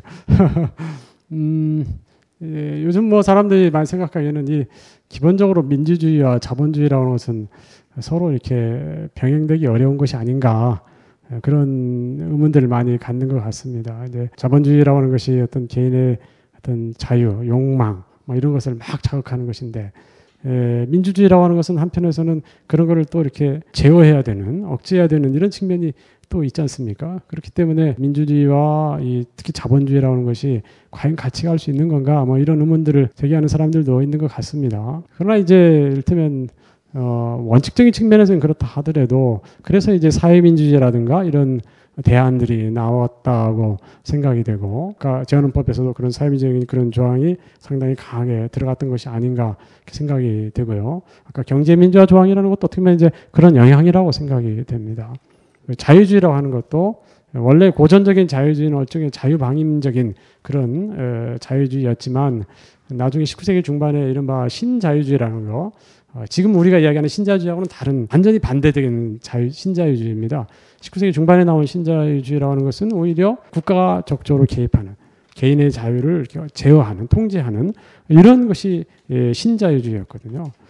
지금은 아마 이제 신신자유주의라고는 하겠죠. 말하자면 그건 또 다시 거꾸로 이제 이를테면 개인의 자유를 또 더 확대시키고 어, 국가는 국가 역할은 줄이고 이런 게 최근에 신자유였다고 생각이 드는데 어, 결국은 다시 또 반대로 가지 않을까 하는 생각이 듭니다. 결국은 이게 왔다 갔다 이렇게 하는 거 아닙니까 서로 극단으로 이제 가는 것을 서로 막고 왔다 갔다 하는 것이라고 생각해서 그러면서 점점 균형을 잡아간다고 볼 수 있을 것 같은데 아까 우리 쭉 본 것처럼 어떤 개인의 자유라든가 기본권이라든가 이런 것은 사실은 어 뭐랄까요 민주주의 국가에서는 포기할 수 없는 그런 측면이 있기 때문에 그런 개념과 어, 연결해서 본다면 뭐 자유민주주의라는 표현 이거 자체가 사실은 나쁜 것은 에, 아니라고 생각이 됩니다. 다만 그때 그 자유라고 하는 것은 어느 정도까지 허용하는 자유냐 에, 거기에 따라서 이게 똑같은 자유민주라는 표현을 쓴다 하더라도 쓰는 사람의 생각에 입장에 따라서 이게 상당히 다를 수 있다 생각이 들고요. 또 사회민주주의라고 하는 것도 이미 오랜 역사를 이제 가지고 있는데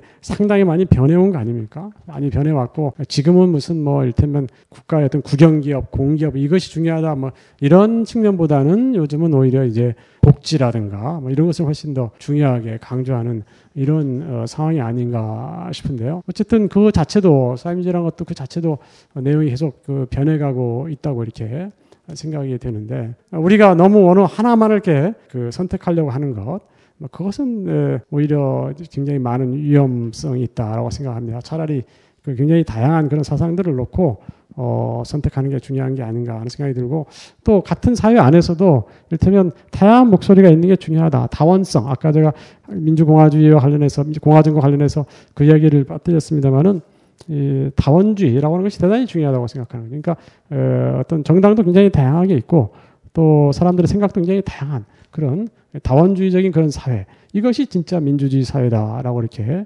생각이 된다는 거죠. 그리고 그것을 서로 인정해야 돼요. 생각이 다르다, 입장이 다르다는 것을 서로 인정을 하고 토론을 통해서 어 뭔가 에 공약수를 찾아내는 것 이것이 중요하다고 생각이 드는데 에 우리의 경우에는 그런 점이 대단히 인색하다고 생각됩니다. 한국 사람들이 토론 문화에 익숙하지 않고 자기 입장이 너무 강하고 하기 때문에 그런데 굉장히 아주 미숙하다 한마디로 미국이 미숙하다고 생각이 되고요. 그래서 정치적으로 생각이 다르거나 입장이 다르면 막 탄압하려고 한다든가 뭐 이런 일도 많이 벌어지고 뭐 이렇게 되고 있는데 예, 아직도 그런 점에서는 한국 사회가 후진적인 측면이 강하다. 라고 볼 수 있는 거죠. 외부에서 좀 선진적인 그런 뭐 선진적으로 하는 그런 서구 사회에서 본다면 어, 한국 사회는 그런 점에서는 분명히 후진적으로 보일 거라고 생각을 합니다. 이제 뭐 시간도 많이 됐고 해서 한 분 정도만 더 질문을 받고 마무리할까 합니다. 다들 좀 좋은 질문들을 많이 하셔서 전 좀 개인적으로 궁금한 부분 하나고요. 지금 교수님이 말씀하신 결론 부분에 대해서 좀 궁금한 게 있는데 이제 제가 어제 관상이라는 영화를 봤는데 마지막에 그 김래경이라는 사람이 그 파도를 만을 봤지 그 파도를 일으키는 바람이라는 시대적 흐름을 못 봤다고 했는데 저는 그 지금 그 피플이라는 그 외국의 용어가 뭐 인민, 국민, 뭐 시민, 뭐 대중 이런 그 단어들로 지금 지칭이 되는데 제가 그 혼선이 와서 그런 질문을 드리는 겁니다. 그게 각각의 시대적 흐름에 따라서 그 원론적인 의미가 다른 건지 아니면 뭐 피플이라는 그 원 원어에서 그 시대적 흐름에 따라 뭐 유행어처럼 그냥 하나의 또 다른 별칭인지 좀 궁금하고요. 두 번째는 지금 교수님이 말씀하신 결론이 그 법과 공공성에 기반을 두고 주권자인 시민이 주체가 된 정치 공동체라는 이 표현이 지금 아까 그 설명을 하실 때 몇 가지 그 이제 신뢰를 드는 게 지금 공이라는 게 세 개가 들어가는 것 같아요. 공공공. 뭐 그리고 뭐 주라는 것도 두 개가 들어가는데 저게 아까 하나의 목표라고 하셨는데 그 어쨌든 지금 민주주의에서는 어떤 목표라 목표라는 것보다는 이제 이념이라는 단체 그 정당이 이제 중심이 된 그 민주주의인데 저게 하나의 어떤 그 교수님이 생각하시는 이상주의적 표현이신지 일례를 예를 들면 주권자인 시민이 주체라는 표현이 굳이 주권과 주체를 앞뒤로 두기보다는 이제 제가 잠깐 생각했던 게 뭐 시민이 주권자가 된 정치 공동체 아니면 뭐 이념 단체, 정치 단체라는 표현도 할 수 있는데 저 결론적인 것에 좀 더 그 교수님이 생각하시는 거 좀 더 표현을 설명을 좀 해주시면 감사드리겠습니다. 네.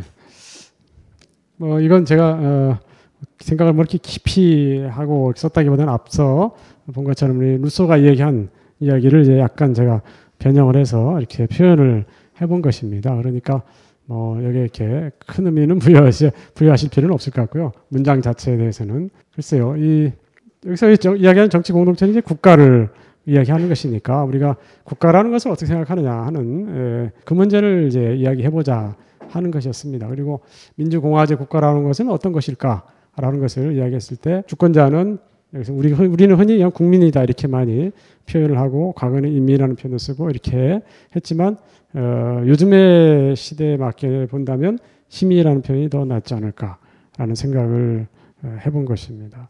국민이라고 한다면 아무래도 국가주적인 그런 어, 냄새가 너무 많이 나고 그 인민이라고 하는 것은 뭐랄까요 너무, 너무 원칙적인 이야기 그치기 때문에 요즘으로서는 뭐 시민이라는 표현이 더 낫겠다고 하는 그런 생각을 해본 겁니다. 그리고 아까도 말씀드렸지만은 이법 외에도 이 공공성, 공공성이라는 것은 어떻게 보면 그 무슨 어떤 구체적인 제도라기보다는 사람들의 의식, 공공의식이라는 그런 측면이 훨씬 더 강하기 때문에 아까도 제가 말씀드린 것처럼 민주주의라는 것은 제도만 갖고 되는 게 아니다. 결국 사람들, 사람이 하는 거기 때문에 사람들의 의식이 중요하다는 얘기를 제가 자꾸 말씀드렸습니다. 그러니까 사익을 추구하는 어, 권력자들의 경우에 어떤 사람들은 사익을 추구하는 사람들이 많지 않습니까? 권력을 갖게 되면은 그런 경우는 이제 정말 그거는 민주공화제에 맞지 않는 사람들이고 어, 공공성, 그러니까 특히 권력을 가진 사람들은 내가 어떻게 공공을 위해서 이바지할 것인가 이런 의식을 갖는 것이 일차적으로 어, 중요한데 그거보다는 일테면 나와 내 주변 사람들을 위해서 어떤 이익을 챙길 것인가, 어떻게 권력을 더 강화시킬 것인가, 뭐 이런 의식이 굉장히 강하죠 사실은.